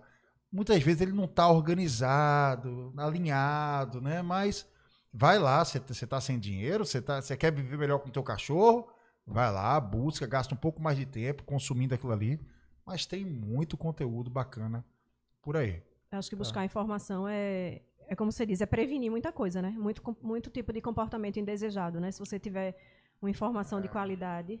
É, é- é prevenir uma vida difícil com seu cão. E uma vida difícil com um indivíduo que não fala a nossa língua não é fácil. Não é fácil. É. Não é nada fácil. Né? Seja por agressão, seja por excesso de latidos, seja por. Às vezes por comportamentos que a gente nem considera tão problemáticos como excesso de pulos. Ah, que besteira, o cachorro pula nos outros. Que bobagem. Né? Quando é um cachorro de 50 quilos? Pois é. E a tua sogra que se operou vai passar um tempo na tua casa. E aí? Sim. E se você parar para analisar qualquer cenário que possa ser levemente ruim, ele pode se tornar infinitas vezes pior. Pior. Essa questão que você falou, Bruno, que às vezes o, a, o tutor ele precisa só de uma orientação para resolver uma situação pontual, né? É, um dia desses, há um tempo, a gente ouviu um relato de um tutor que estava desesperado, porque o, o, pet já é um pet idoso, acho que tem 10, 11 anos, e que tava, desenvolveu uma ansiedade de separação muito grande. Porque a ansiedade de é separação. O Rafael, né? O, o tutor? É, eu acho que é. Ele, ele entrou em contato comigo. Entrou. Essa, esse tipo, um pet já idoso desenvolvendo um tipo de, de situação dessa, é, é, possível ainda é possível, resolver? Sim, Bruno? É possível sim. No mínimo, é possível trazer qualidade de vida para esse pet. Né? É, é, um pet que passou não só por um processo, ele passou por dois processos traumáticos, esse pet. Ele perdeu um dos tutores, né, que era o pai do Rafael, que também tinha uma relação familiar com Sim. o cão. E veio a pandemia, perda do tutor, o Rafa, mudança de casa, de endereço. É, eu acho que é um, um Shiba de 11 anos. Acho que são é, 10, 11 anos. Acho que é de 11 anos. Ou seja, o cachorro de 10 pro, pro, do décimo para o décimo primeiro ano de vida dele, puxaram o tapete do cachorro e a vida dele, ó, veio abaixo. Né? Com tanto estresse, sofrer muito com, com angústia, é, ansiedade de separação, era esperado. Era esperado. Né? Tem como melhorar? Tem, muito. Tem como curar? Existe a possibilidade. Tá? O, o tempo e a dedicação do tutor dirá. É, dependendo do caso, às vezes é necessário até a atuação de um, de um veterinário comportamentalista junto para prescrever medicação. Para ajudar o cachorro a vencer isso aí. Porque ele está num grau de estresse tão grande, né, tão alto. É que a, a ansiedade de separação ela gera um, um, sentimento de angústia que é terrível. É terrível, terrível. E a, quanti, a, a intensidade dessa ansiedade de separação nesse cão em específico Deve ser. Eu, eu, não fiz ainda a avaliação, o diagnóstico, mas deve ser altíssima. Altíssima. E ele disse que o cachorro é incansável. Com 11 anos, o cachorro chora, late, uiva um dia inteiro se ele tiver que ficar fora. Isso é péssimo pro, pro, pro cãozinho, né? E desesperador pro tutor, né? E pros vizinhos. E pros vizinhos, com certeza. Cria, hum. Gera toda uma, uma celeuma, né? Pra... É, é um... E, e tudo poderia ter sido evitado. Né? Salvo, logicamente, a dor do, da, da, da perda, perda, do cachorro. Uhum. Né? Mas tudo poderia ter sido evitado. É, o viver, de que é, viver no automático é, é, é perigoso. Viver no automático quando tem outros indivíduos que dependem de você é, é irresponsável. Seja criança, seja idoso, seja cachorro, né? é irresponsável, porque na hora que o automático falha, quem pilota? É. Quem aterrissa o avião? Quem levanta voo? Quem garante a tranquilidade? Então, esse, essa, essas situações que ele viveu deveriam ter sido ajustadas aos pouquinhos, para não deixar chegar nesse ponto. Seria isso? É, o, o cachorro precisa ter independência emocional, ele precisa ter é, uma rotina e, e, é interessante porque o, esta raça em específica é uma raça que tem por característica ser bem independente. Super independente. Shiba é muito independente. É, tem, tem essa característica. Mas, para você ver, herança genética não é garantia de comportamento pra, do, do indivíduo. Ele traz aquele conjunto ali de genético de Sim. comportamentos, né? Mas se você quiser construir outros, você constrói. Você constrói. E neste cão construiu-se uma relação forte com o, o, pai do tutor, que virou tutor, onde o cachorro passava os dias colado, colado com o tutor. Com, o pai do tutor. Com o pai do tutor. Aí junta, é, não fico só, tô sempre ali recebendo atenção, carinho, deitado no pé dele, pezinho me alisando, passeio. E de repente o cachorro se vê só, né? Aí de repente, ó, tô só, perdi o cara. Mudei de ambiente. mudei de ambiente, mudaram de casa. É muito difícil. É muito difícil. Fosse comigo, eu também tava com de separação. também tava. É. Ô, Bruno, essa questão de mudar de ambiente, o cachorro sente mesmo? Muito. Sente, né? Muito. Porque eu já ouvi relatos, não, de profissionais, inclusive. Não, isso o cachorro se adapta. Não tem isso de cachorro sentir porque estava em um apartamento, ou foi para uma casa, ou estava em uma casa. E, ou saiu de um apartamento e foi para outro. Ele se adapta, ele se adapta. Mas sente muito no começo. Tá? O, o que pode ser feito e deveria ser feito, na minha opinião, é um trabalho para você fazer essa adaptação ser o mais suave e rápida possível. Né? Mas sente muito. Para você ter uma noção, a maioria dos cães, numa mudança de ambiente, ele passa a reconhecer aquele novo ambiente como ambiente dele depois de mais de 45 a 60 dias. A maioria deles leva de 45 a 60 dias para reconhecer aquele ambiente como ambiente dele. Quando é uma. Isso é uma mudança de, somente de ambiente. Uhum. Quando é uma mudança de ambiente seguida de outras mudanças, pode levar de 3 a 6 meses, como é, por exemplo, o caso de uma doação de um cachorro. É que, que eu... foi doado para uhum. uma família que, obviamente, mora em outra mora, residência. É, claro. Né? Então, aí é ainda pior. Ainda mais difícil. Leva ainda mais tempo. E quanto mais difícil, abrupta, é, foi esse, esse momento aí dessa transição, maior a probabilidade desse cão apresentar questões comportamentais.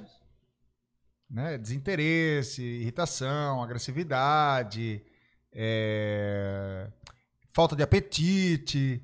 Ah, tanta coisa pode acontecer. Tanta, tanta desmotivação para algumas atividades que ele sempre quis, que ele sempre se demonstrou é, disposto. Então, muita coisa pode acontecer com o cachorro por conta da, da mudança. Conseguir preparar o cachorro, levar ele algumas vezes no local novo, fazer uma associação positiva com o local novo. Enquanto está em reforma, por exemplo, muitas vezes a gente está em mudança, está reformando. Levar ele já para ir reconhecendo aquele ambiente, né? Inserir o cachorro na, na, na, rotina da reforma. Né? Olha, tudo que você puder preparar o seu cachorro é legal. Tudo, tudo. E pense nisso desde o do, do, desde antes de pegar o seu cachorro, inclusive.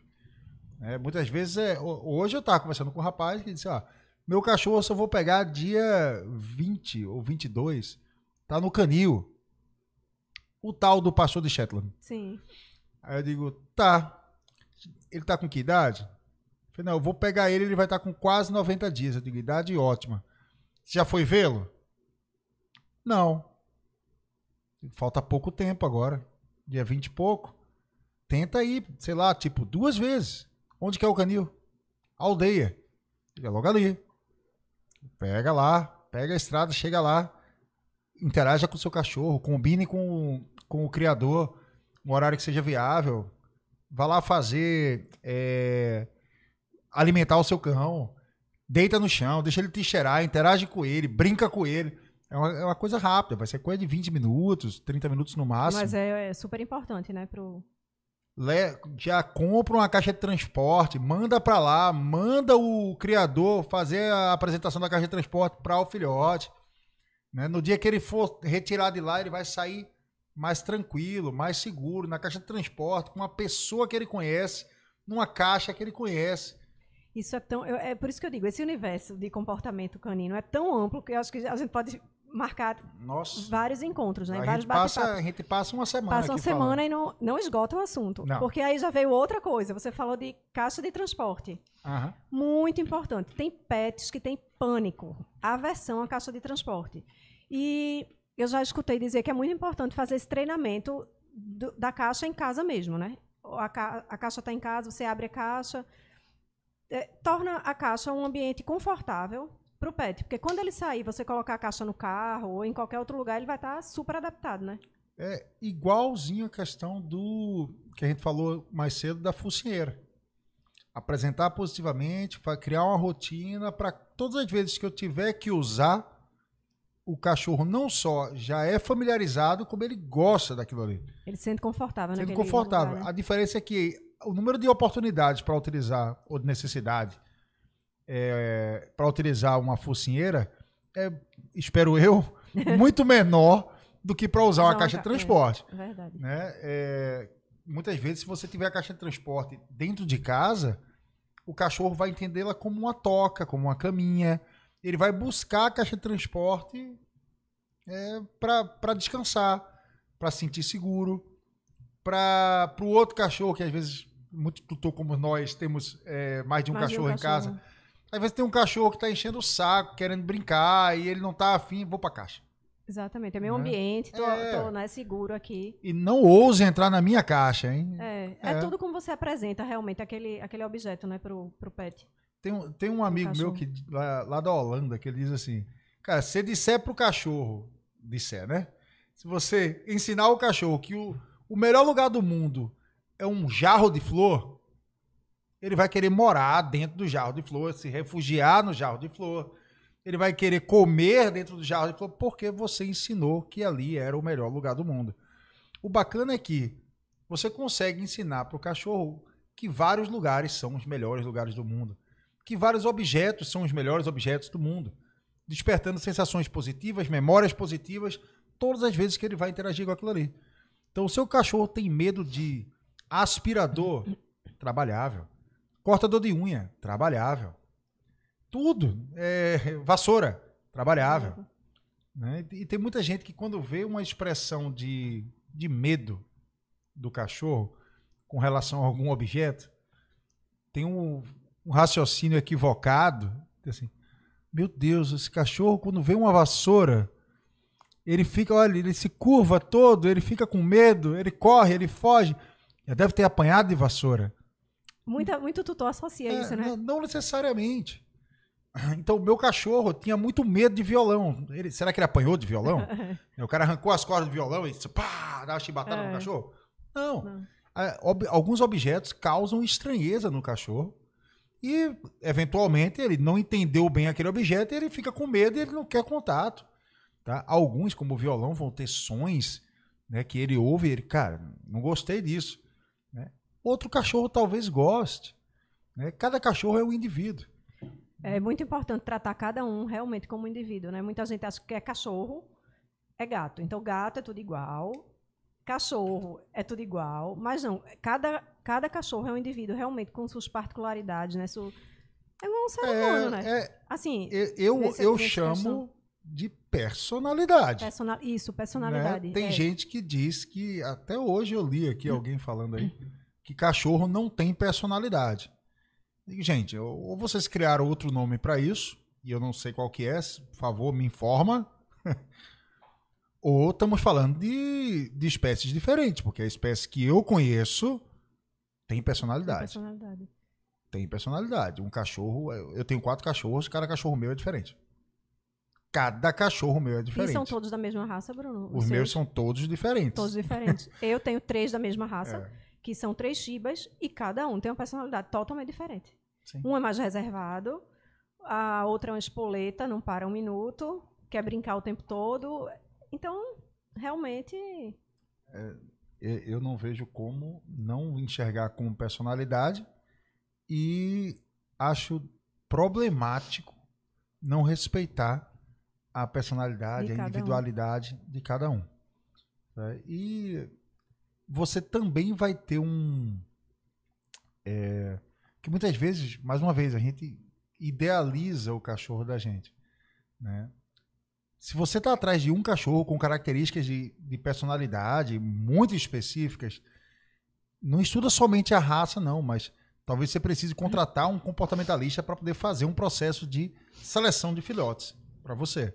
Isso é importante. existe isso, né? É, a gente consegue fazer uma série de. uma bateria de é, testes de comportamento com, com uma ninhada para dizer, ó, dentro dessa ninhada, o cachorro que você quer, com essas características para tua vida, etc., o melhor são esses dois. Já filhote, a partir de que idade, Bruno? Dá para identificar isso? 50 dias, 45, 50 dias, super tranquilo. Dá para fazer super de boa. Que muito, é, é, super interessante isso aí, que o, muita gente né, vai, vai comprar o cachorro ou até vai adotar o cachorro. E chega assim, eu digo, ai, como foi? Né? Ah, ele me escolheu. Muita gente diz isso, ele Muita me gente escolheu. diz isso, é. né? E não sabe ela que não foi escolha. né? Que foi dentro de uma ninhada, o cachorro mais destemido, com mais sem medo, mais tudo que você quiser de, de levado, de endiabrado. Tá? Não dizendo que isso é uma característica ruim. Ruim, sim. né?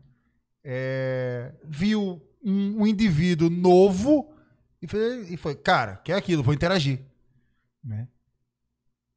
Esse cachorro, ele provavelmente ele é pouquíssimo submisso, ele é mais difícil de conter impulsos, vai ter que ter mais treino de autocontrole, mais treino de obediência, mais, mais paciência para poder ensinar comportamentos, porque o nível de teimosia provavelmente é, mais maior. alto.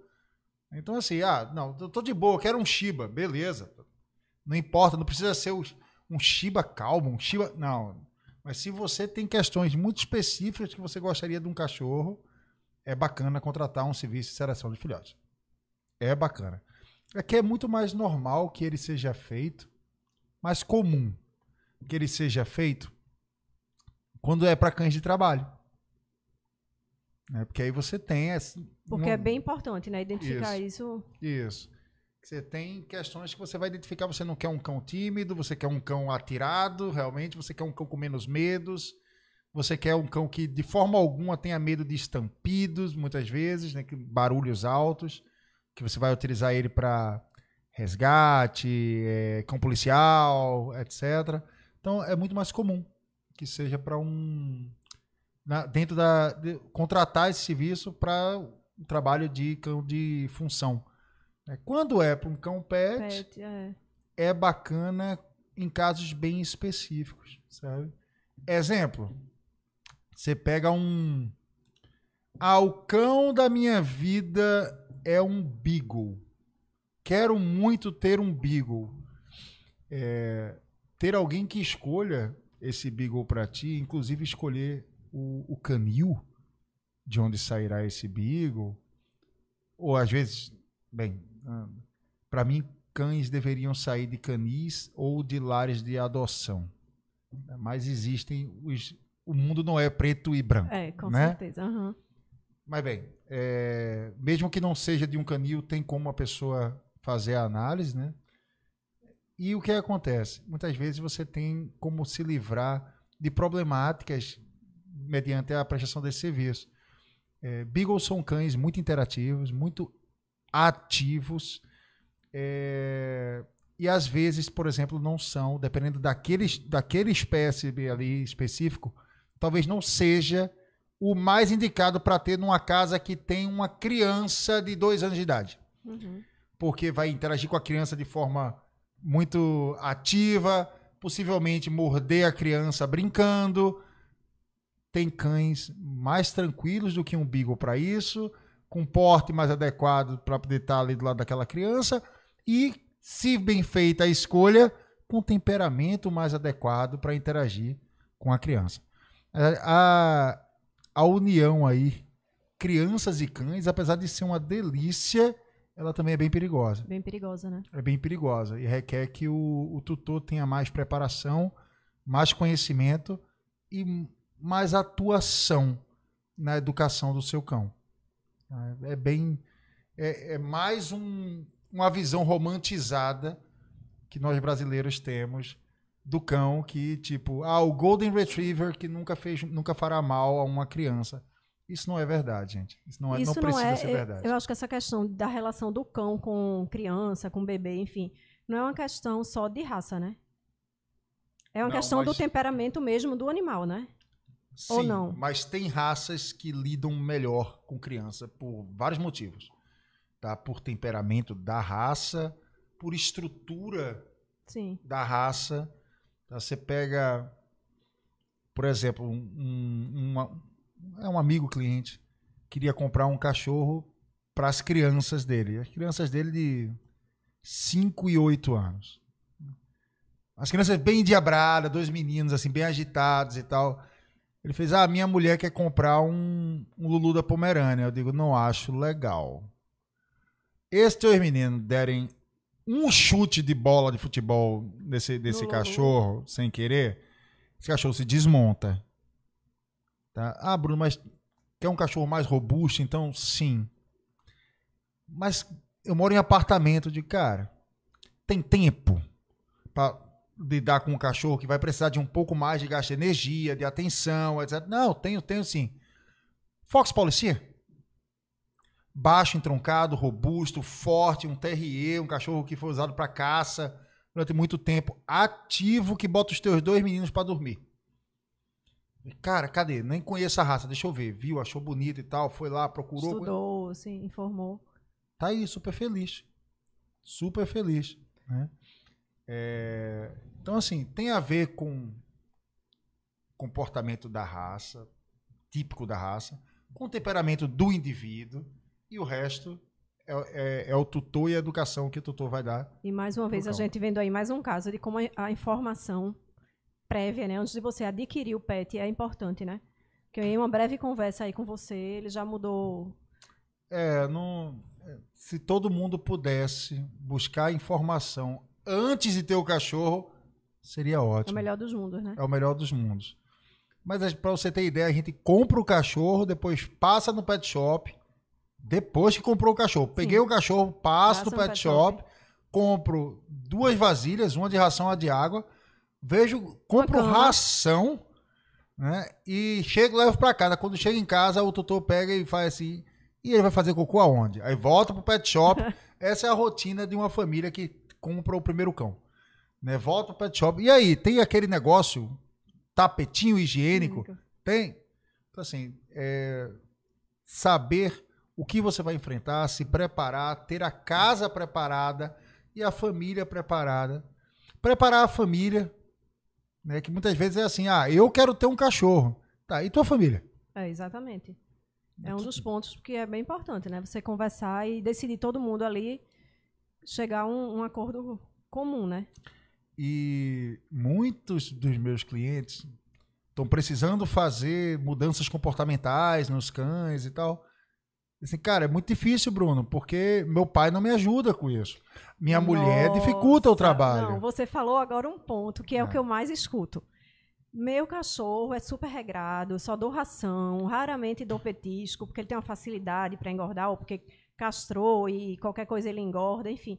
Mas ele vai para casa da minha mãe nos finais de semana e o cachorro já volta, aparentemente, porque come tudo ela não consegue se conter, realmente. É muito. Inchada. Volta de bochecha inchada, é. exatamente. Não, é... é... muito complicado, né?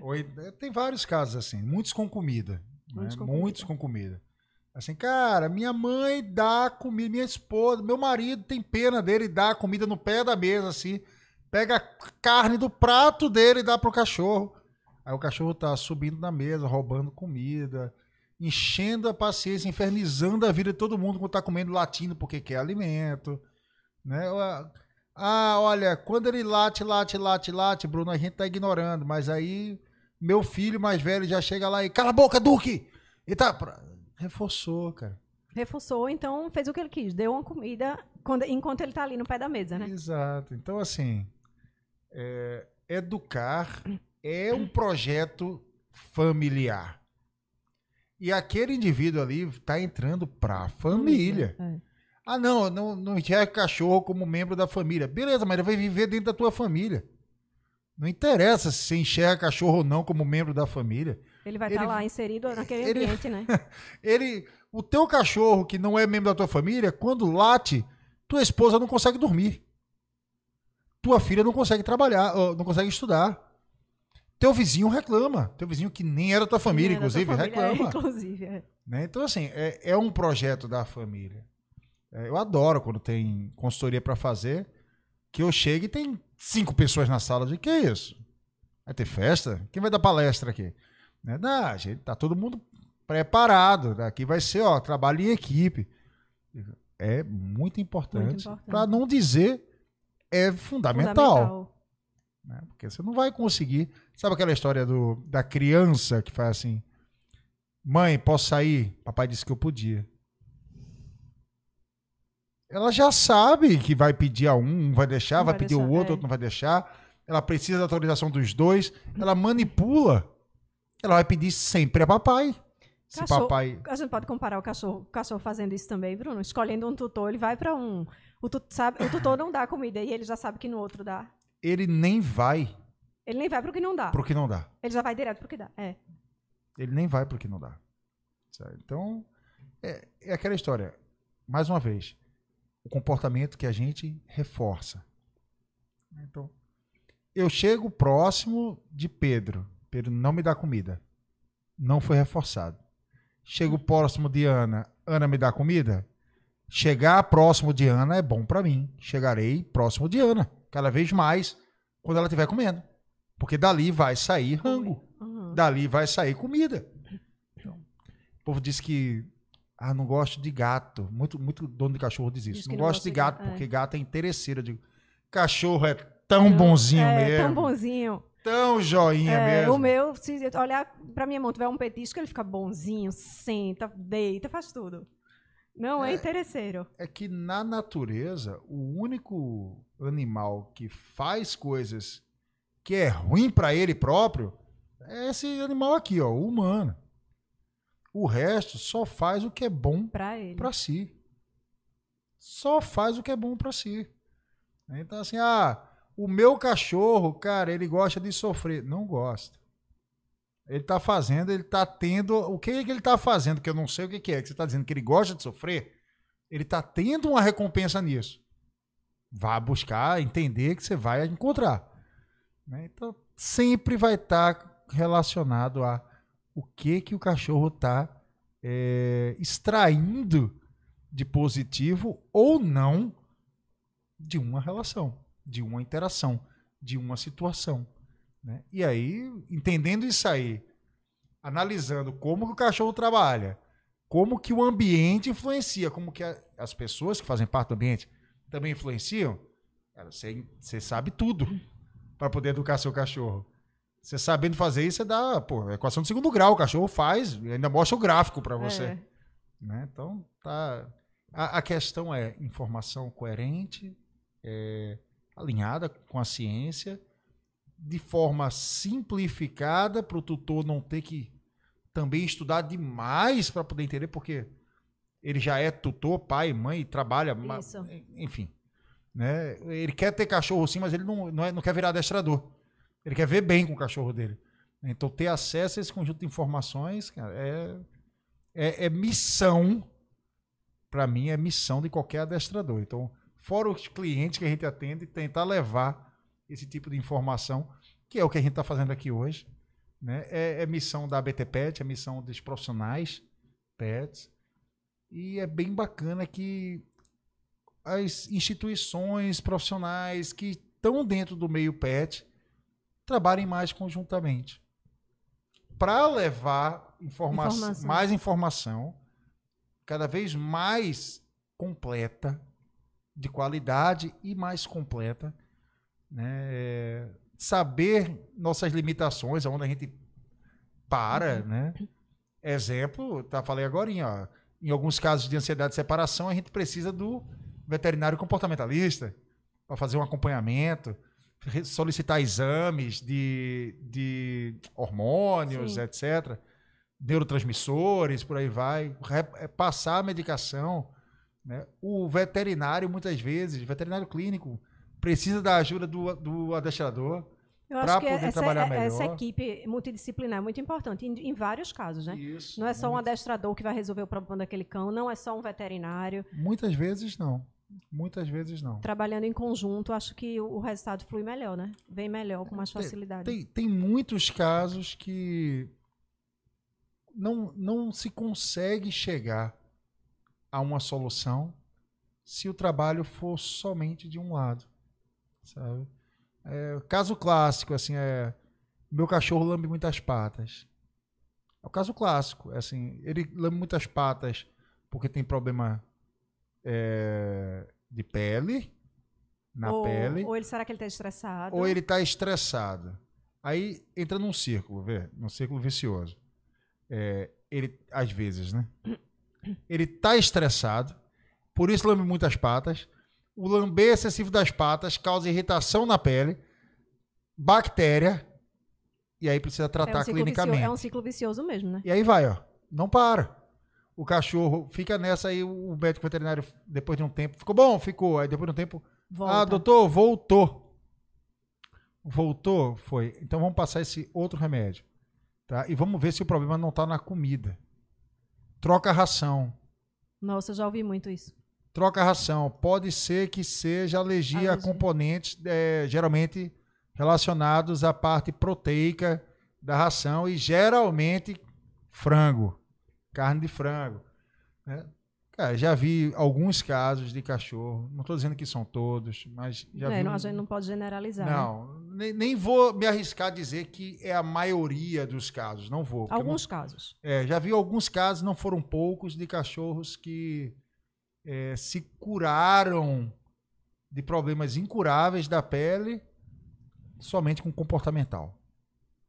Então, se esse veterinário que diagnosticou isso, que fez o tratamento, tivesse tido a ajuda, um trabalho conjunto entre a parte clínica e comportamental, talvez o cão tivesse sofrido menos, o problema teria sido resolvido muito mais cedo, o tutor não teria gasto tanto em consulta, em medicamento, em troca de ração, tiro dor de cabeça. Nossa, que muitas vezes vai, ó, ah, é a ração. Agora ele passou a fazer de novo. Troca a ração, passou a fazer de novo. Alimentação natural. Agora todos os problemas de pele levam para alimentação natural. Não estou falando mal do veterinário, Nem de alimentação nem natural. alimentação natural. Tá? Estou dizendo que a falta de unidade entre as áreas que estão relacionadas ao universo do bem-estar, cuidados, pet, faz com que as visões sejam limitadas às vezes. né? A gente ainda tem o maior problema hoje comportamental, ainda é cães com déficit de socialização. Porque os veterinários continuam olhando somente o lado da prevenção clínica e não olham o lado da prevenção psicológica, comportamental, né? Eu não consigo dizer assim, cara, que isso? Nada a ver o que teu veterinário falou. Leva teu cão pra rua. Não pode... Claro que não. Claro que não, é claro. Claro que não, né? Mas existe um meio termo que muitas vezes é viável, que gera é, exposição para a socialização, ao mesmo tempo que pensa em níveis de segurança razoáveis na, na parte clínica e na prevenção do filhote que ainda não está com o sistema imunológico, é, não foi imunizado ainda 100%. Então, é, é preciso caminhar mais junto. Eu acho que precisa se caminhar mais junto. Isso ainda hoje ainda deixa, fica muito a desejar, Bruno, essa, essa unidade. É muito Ou- distante ou de muita- acontecer ou- ainda. é. Muito distante. Muito distante. É, eu, eu tenho alguns parceiros né, veterinários, tanto em Recife quanto fora de Recife e outros lugares do Brasil. É, E é muito bacana. Muito bacana porque a gente se sente à vontade, até para tirar dúvida um com o outro. Ah, tô com um cão que está apresentando tal comportamento. Já busquei causa clínica e não parece ser o caso. Você conhece casos de cães que apresentaram? Cara, não. Realmente nunca vi. Já, Bruno, conheço. Abre meu mundo na, na- no diagnóstico que eu tenho que fazer do cão para poder levar uma, uma proposta de solução para o tutor para chegar à solução do, do comportamento indesejado ou do comportamento atípico que o cão esteja apresentando. É, eu acho que essa troca de experiências é muito importante, né? Entre as diversas áreas. É muito. Muito, Muito. né? Muito. E se for estimulada, ela vai se tornar cada vez mais. é, Mais comum, né? é, vai gerar cada vez mais, Mais- resultados. Isso. Ela vai ficar mais comum e vai gerar cada vez Mesmos mais resultados. É, O profissional do. que é, putz, fantástico também, o pessoal de formação, de especialização veterinário comportamentalista, Sim, né, ele é basicamente é um adestrador veterinário. veterinário. né? É muito bacana a formação. Mas é, tem poucos. Tem pouquíssimos, pouquíssimos.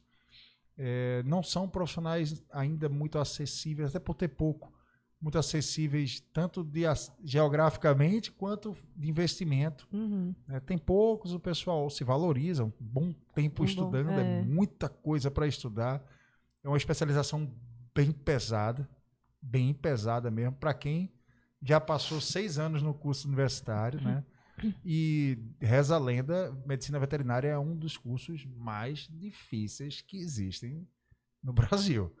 Que a quantidade de espécies que você estuda é muito vasta. É, com Né? certeza. Para ter uma, uma boa. Se, for, se fosse assim, medicina veterinária é cachorro, você já pensou? Ah, O cara é Ah, especialista em cachorro. isso, né? Medicina veterinária gatos, né? É. mas, mas não é. né? Existe sim animais de grande porte, pequeno porte, silvestres, existem algumas até divisões. Tem, até tem, não. Acho que os veterinários se especializam né, em pequeno porte, animais de pequeno Acredito porte. sim. Sim, acredito que sim. Só que animais de pequeno porte há uma variedade É. legal. Ah, né? Rapidamente a gente pensa em gato, cachorro, coelho, é, algumas aves. algumas aves, é. Só aí você já tem. Vamos pegar gato, cachorro, coelho, duas aves, vamos colocar aí. Aí você já tem. Nossa, é verdade. Quatro indivíduos, quatro espécies, necessidades fisiológicas diferentes. Nossa, é muita coisa. Por mais que tenha muita coisa também em comum, né, mas tem bastante diferença. né? É, é aí que eu entendo. E antigamente eu ficava chateado, que dizia assim, poxa, mas veterinário não estuda comportamento, não, cara. Coitado, já teve que estudar cães, Já, gatos. já pensou aves. se ele tivesse que estudar comportamento de cada um desses? Nossa. Comportamento é, canídeo, compo- comportamento felino, das aves, das aves de rapina, das aves. Nossa! Aí o curso não acabava nunca, né? Não. Era curso eterno de uma mente sem lembrança. É. Ô, Bruno, me diz uma coisa. é, essa questão dos tutores, você acha que está melhorando? Os tutores estão se, procurando se informar mais antes de, de comprar ou adotar um, um pet? Não. Não? Eu acho que a, inf- Sinceridade. a sinceridade. informação está chegando a eles, mas não que eles estejam indo buscá-la. É, a internet é. A gente não tem mais o controle dela, né? O Instagram enfia informação pra gente, o Google, o YouTube, que a gente nem Você quer. querendo ou não querendo. É, É, Exatamente. que a gente nem quer. Né? Então, no momento que você tá ali, poxa, tô pensando em pegar um cachorro e tal, você faz uma pesquisa no Google, acabou sua vida. Né? Você- vai ouvir falar de cachorro pelos próximos 40 anos, né? Vai aparecer no resultado de é. pesquisa. Né? Se olhar pro céu, vai ter um aviãozinho fazendo fumaça mostrando cachorro.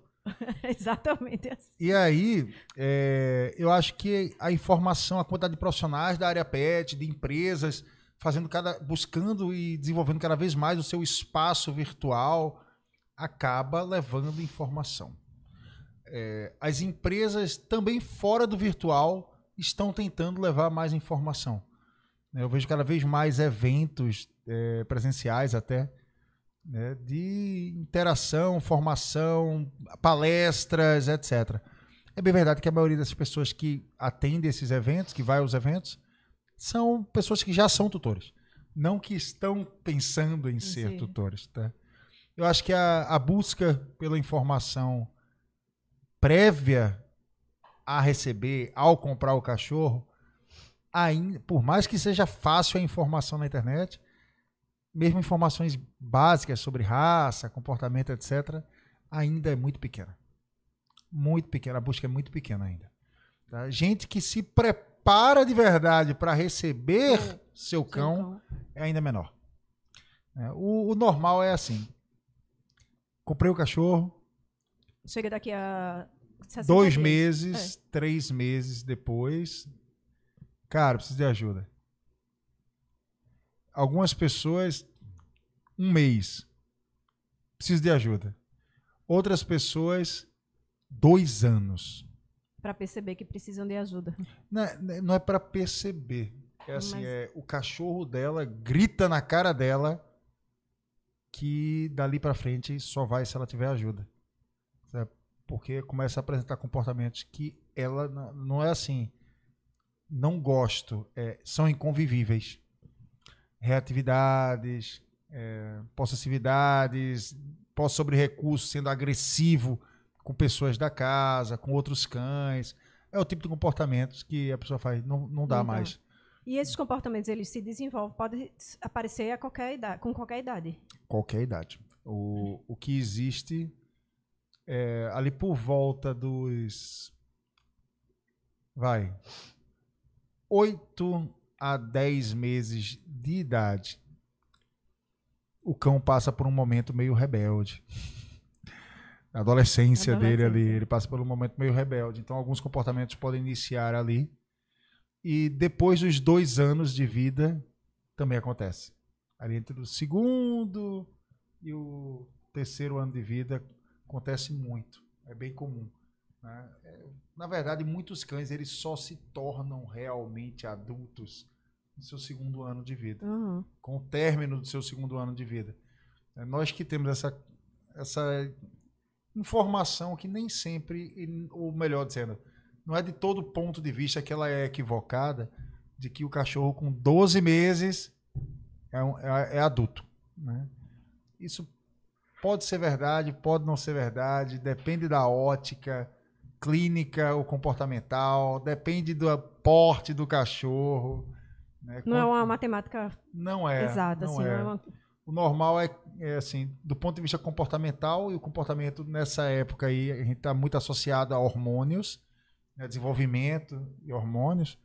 É, o cachorro, quanto maior é o porte do cão, mais lenta é a finalização do processo dele de amadurecimento. Ah, tá. Então você pega. Por isso que isso. cadelas de porte muito baixinho tem o seu cio muito antes Muito mais rápido, é verdade. de cadelas maiores. Então você pega uma cadela de, sei lá, de um. Pegar um- uma raça pequena, um maltês. O cio dela vai estar ali entre os 6 e 8 meses, provavelmente, né, de vida. Você pega uma cadela de um labrador. Tá ali dos 14, muitas vezes 12 a 14 meses de vida vem o primeiro cio. né? O porte vai ditar essa coisa do quão mais rápido, quão rápido ou lento vai ser Sim. o final da parte de hormônios, estabilização, etc. Então tem, tem muita coisa para. Tudo isso, eh, também não precisa descobrir tudo isso e conhecer tudo isso do dia para Do noite. dia para noite. É aos É. poucos, acho que é, É aos poucos. você ir adquirindo conhecimento aos poucos, né? É. Lendo um pouquinho um dia, outro dia. Quando, quando eu preparei meu, meu curso, eu pensei nisso. Assim, cara, é- quem é o tutor? Que eu gosto muito de cachorro. Mas o cara pode gostar muito de cachorro e não ter o menor saco de passar tanto tempo estudando assim freneticamente Sim. isso aí. Eu disse assim, cara, eu vou preparar umas aulas bem curtinhas. Né, eu, eu, a minha aula mais curta tem 8 minutos, a minha aula mais longa tem 15. São pílulas, É, pílulas de conhecimento. Diga- né? Eu quero que a pessoa diga assim, "Ah, olha a fila do banco, vou botar o fone aqui, vou fazer uma aula. Né? Ah, tem que esperar não sei quem vir entregar uma encomenda aqui. Falou que vai levar 10 minutos, vou parar e vou ver uma aula. Para poder colocar no meio da, da vida das pessoas, porque a vida da gente está muito agitada e está faltando tempo. Está faltando organização e tempo também para muita coisa. Então, Ô, Bruno, então, assim, falando um pouquinho desse teu curso, que é o PET, né? Que Isso. eu acho esse nome fantástico, assim. Programa de Ensino eu de nem Tutores. acreditei que estava disponível. Pois é, eu acho muito Quando eu registrei. Eu acho muito, muito massa esse nome, assim. Conta, fala um pouquinho é, do teu curso, assim, para quem tem gente que não sabe Sim. como é que funciona, tem muita dúvida, né?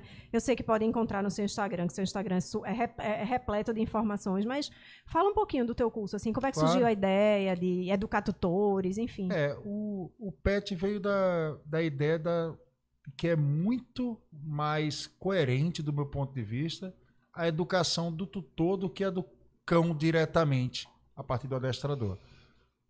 Pelos motivos que nós já falamos aqui, Sim. né? O tutor precisar do conhecimento, viabilizar a educação do cão e a independência do adestrador. É, Cara, eu não dependo do adestrador. Eu consegui informação, conhecimento, eduquei meu cão. Beleza, amanhã, se eu preciso que meu cachorro aprenda algo novo, eu sei como ensinar. Sim. né? Se o meu cachorro começa a emitir sinais de um comportamento que eu não estou achando legal, eu sei brecar e trabalhar na prevenção ali desde o começo. Prevenção não, mas ah, vai, vai trabalhar desde o comecinho Uhum. comprei outro cachorro, adotei outro cachorro, eu vou saber fazer. Tá? Isso é. Eu acho que é um- uma sensação de liberdade que é muito bacana. Segundo, que a- o vínculo estabelecido entre quem faz o- a educação do cão e o cão é muito forte. E eu acho, chega a ser, em alguns casos, desrespeitoso tirar isso do tutor. Do tutor. Uhum. Certo? E quando o tutor se envolve, a educação acontece. O processo é mais rápido, é mais gostoso, é, vai durar, vai, vai ser mais efetivo, por aí vai.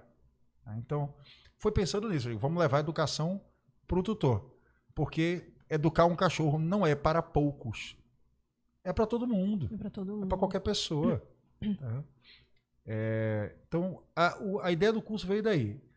Online, eu digo, pô, não preciso atender somente os tutores de Recife. Atender do Brasil, vou atender de fora do Brasil. Eu falo inglês, então ah, vou fazer para Inglaterra, Holanda, Alemanha. Quem falar inglês, amigo, o português eu falo. Né?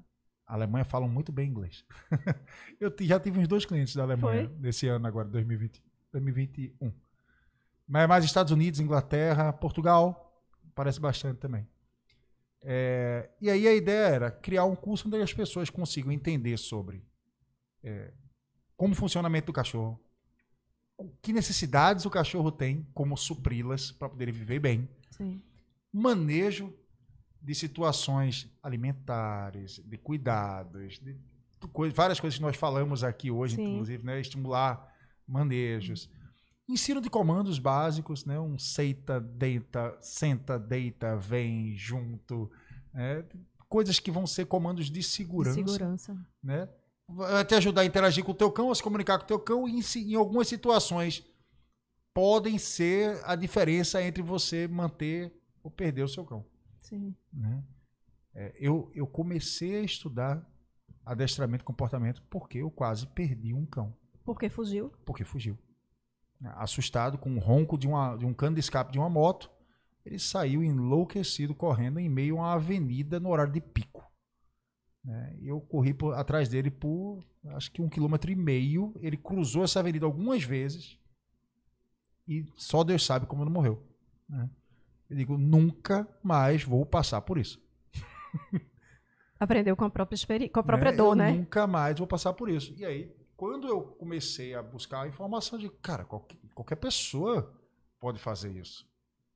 Qualquer pessoa com um bom suporte, como eu estou tendo, com uma boa qualidade de informação, como eu estou tendo, uhum. se quiser investir 15 a 25 minutinhos por dia no seu cachorro, na, na sua relação com o seu cachorro, ela vai ter. Aí foi quando veio a ideia do curso, né? Montei em aulas bem curtinhas. E aí eu faço, o, o aluno tem acesso às videoaulas que são gravadas, o aluno tem acesso a um grupo fechado, tem um no Facebook e um no Telegram. Tem aluno que só usa do Facebook, tem aluno que só usa o Telegram. Preferências, né? É muito mais uma questão para. Tem gente que é mais familiarizada com aquele ali, Isso. com outra. Mas são grupos de tira dúvidas.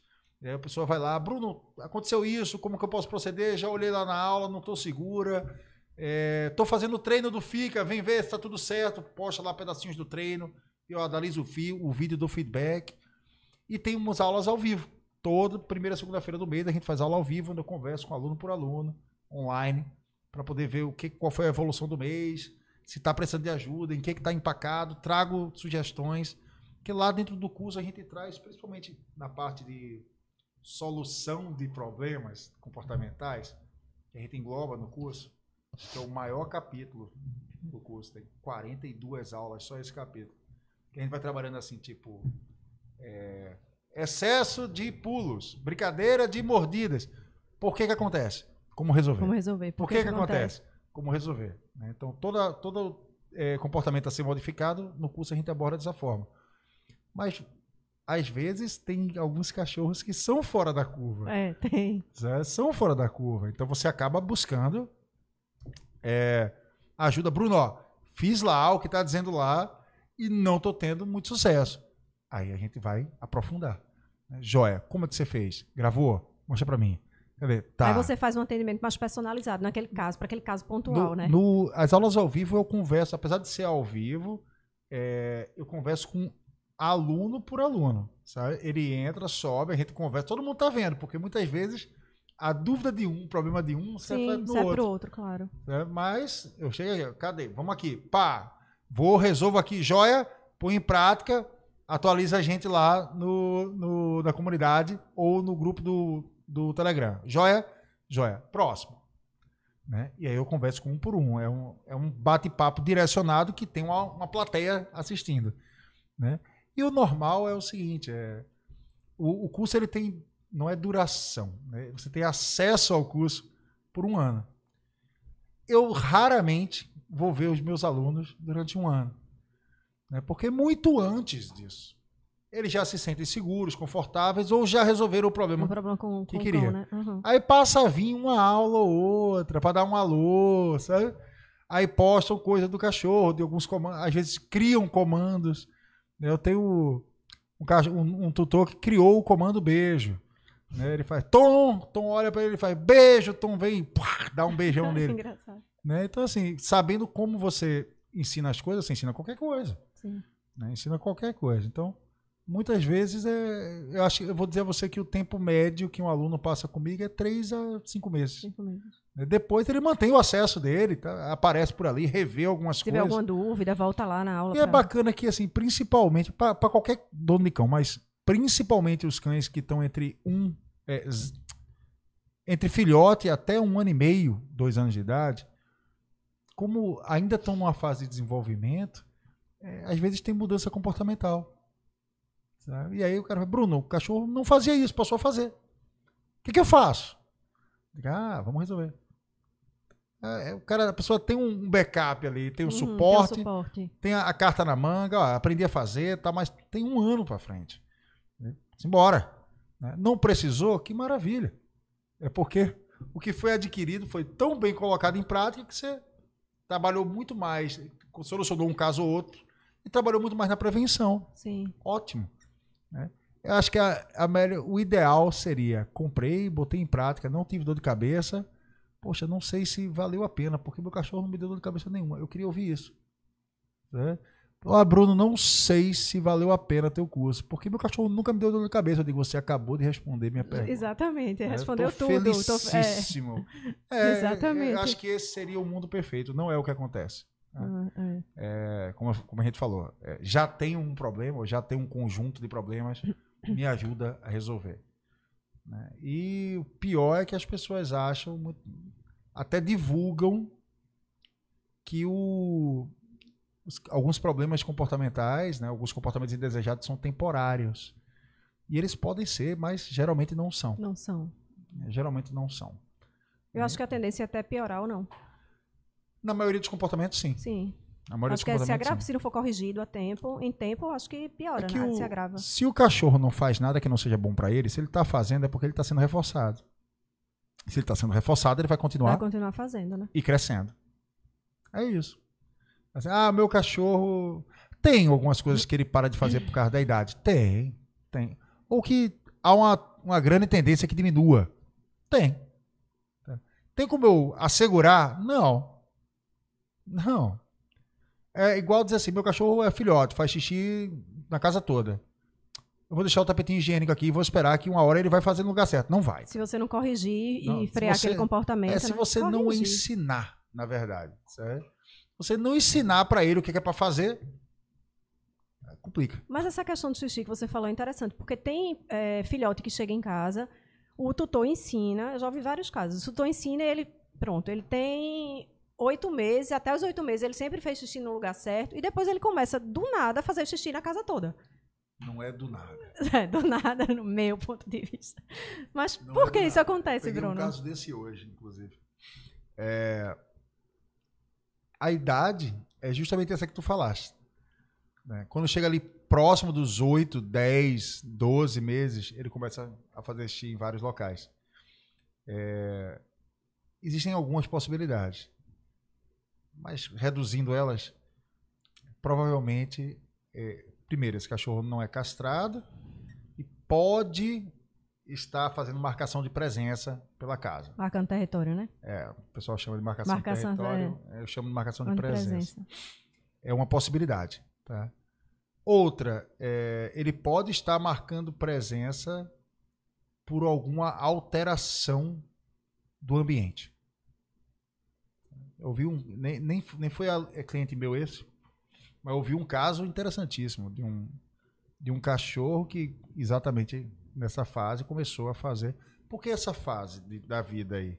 Porque geralmente está ali próximo da época que finaliza, estabiliza hormônios.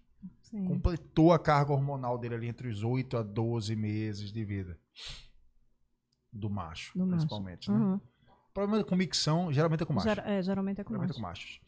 E aí o que acontece? O, o que aconteceu? O cachorro, só fa- o cachorro fazia xixi no lugar certinho na casa e de uma hora para outra passou a fazer no terraço.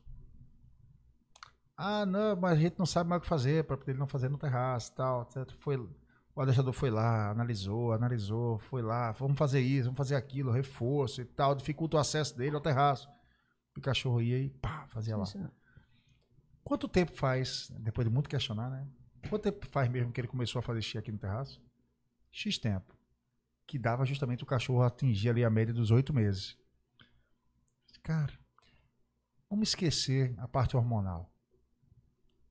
O que, que aconteceu aqui nesses últimos quatro meses, hein? O que é que mudou aqui no O que é ambiente? que mudou? Não, pá, pá, pá. Mudou o cachorro pra cá? Pra redondeza?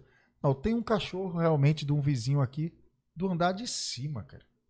Tá muito distante. Aí o andar de cima, a varanda, ralinho de comunicação. Odor de um, chegava pro outro, começar, opa, estou aqui, xixi. Marcação de presença. Nunca tinha pensado nisso. E aí, que, que- como é que eles resolveram? Foi fantástico. A solução desse adestrador foi brilhante. Liga pro teu vizinho, vamos apresentar esses dois camaradas. Eles têm que ficar amigos. Não vai precisar mais ficar marcando presença. Resolvido o problema. Resolvido o xixi. Com a apresentação coerente entre os dois cães do andar de baixo e do andar de cima. Eu, realmente, eu, eu não ia nunca pensar nisso. Não, é- Eu nunca é- nem ia desconfiar esse- que poderia ter esse- sido isso. Esse adestrador não é qualquer adestrador. Uhum. É um cara que tem pelo menos uns 30 anos De experiência de experiência. É, inclusive, ele está coordenando um projeto onde os cães. Ele trabalha muito com faro hoje em dia, entre outras coisas. Ele está coordenando um projeto de análise junto com a UFRPE. Ele não é daqui, é de São Uhum. Paulo, mas ele está em parceria com a UFRPE.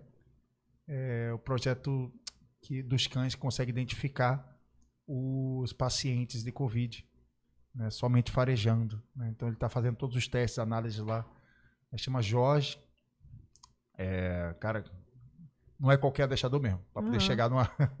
visualizar um cenário desse e É, vir com essas. realmente, é, que solução, viu? é. É, não é, a solução nem é tão.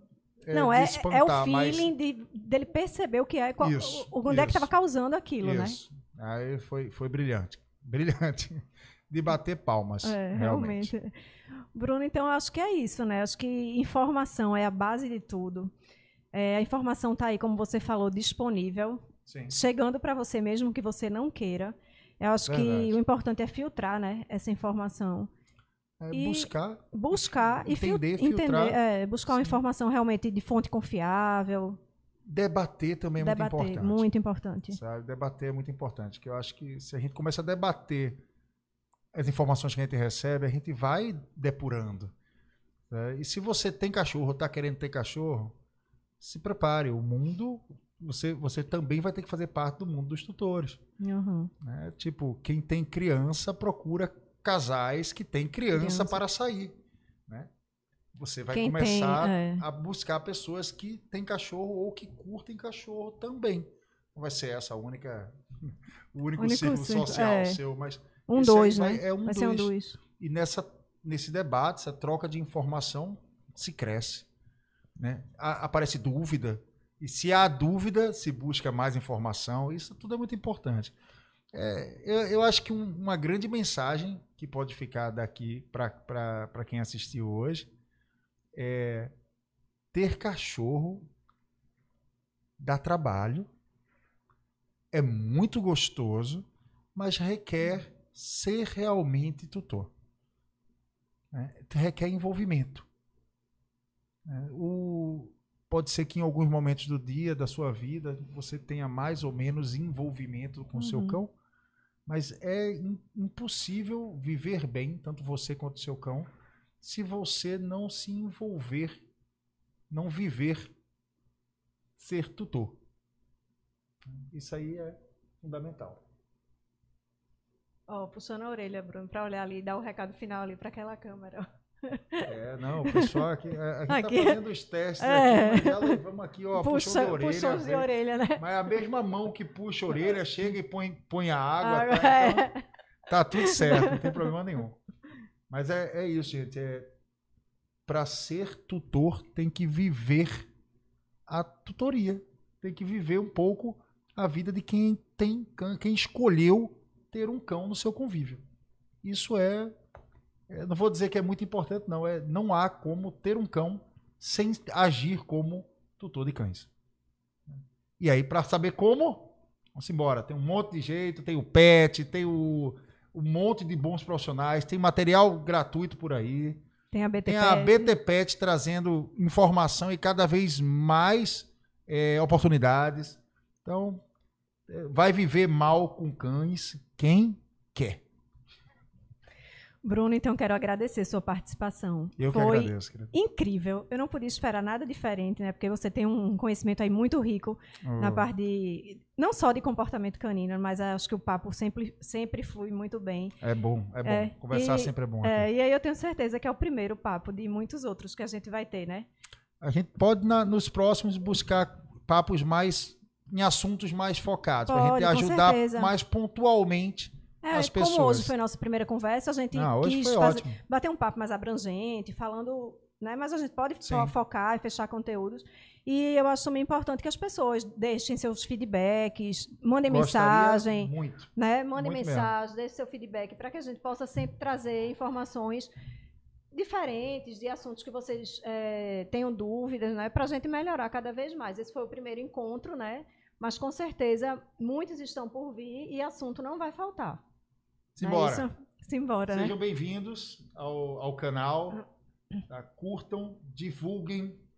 É, se gostaram do conteúdo, pô, já assina o canal, passa a seguir, dá o like aqui, compartilha com todo mundo que vocês acham que pode usufruir bastante do que a gente compartilhou e conversou hoje.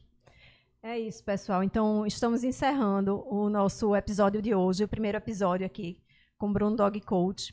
Acho que foi muito rico, né, o papo agradecer a presença de todo mundo que esteve com a gente. Com certeza a participação de cada um foi muito importante. Então, como o Bruno falou, divulguem, é, deixem seu like, compartilhem, mandem sugestões lá na, nas redes sociais da, da BTPET, o Instagram da BTPET, pode mandar mensagem para o Instagram de Bruno também todo tá tudo na descrição aí do vídeo. Tudo que vocês precisarem está na, na, descrição do vídeo. E para quem ainda não é associado à BTPET e quer apoiar os projetos da BTPET, esse aqui é um, um dos projetos da BTPET. A BTPET tem muitos projetos voltados para os tutores. É, basta apontar o celular para o QR Code que está na tela. Ou então você pode também acessar o site da BTPET, que é www.abtpet.org.br acessar nosso Instagram. É, nós, a BTP também tem uma central de ajuda, um atendimento que funciona super rápido para tudo que você precisar. Então, agradeço a participação e vamos para os próximos episódios, tá? Boa noite e até a próxima.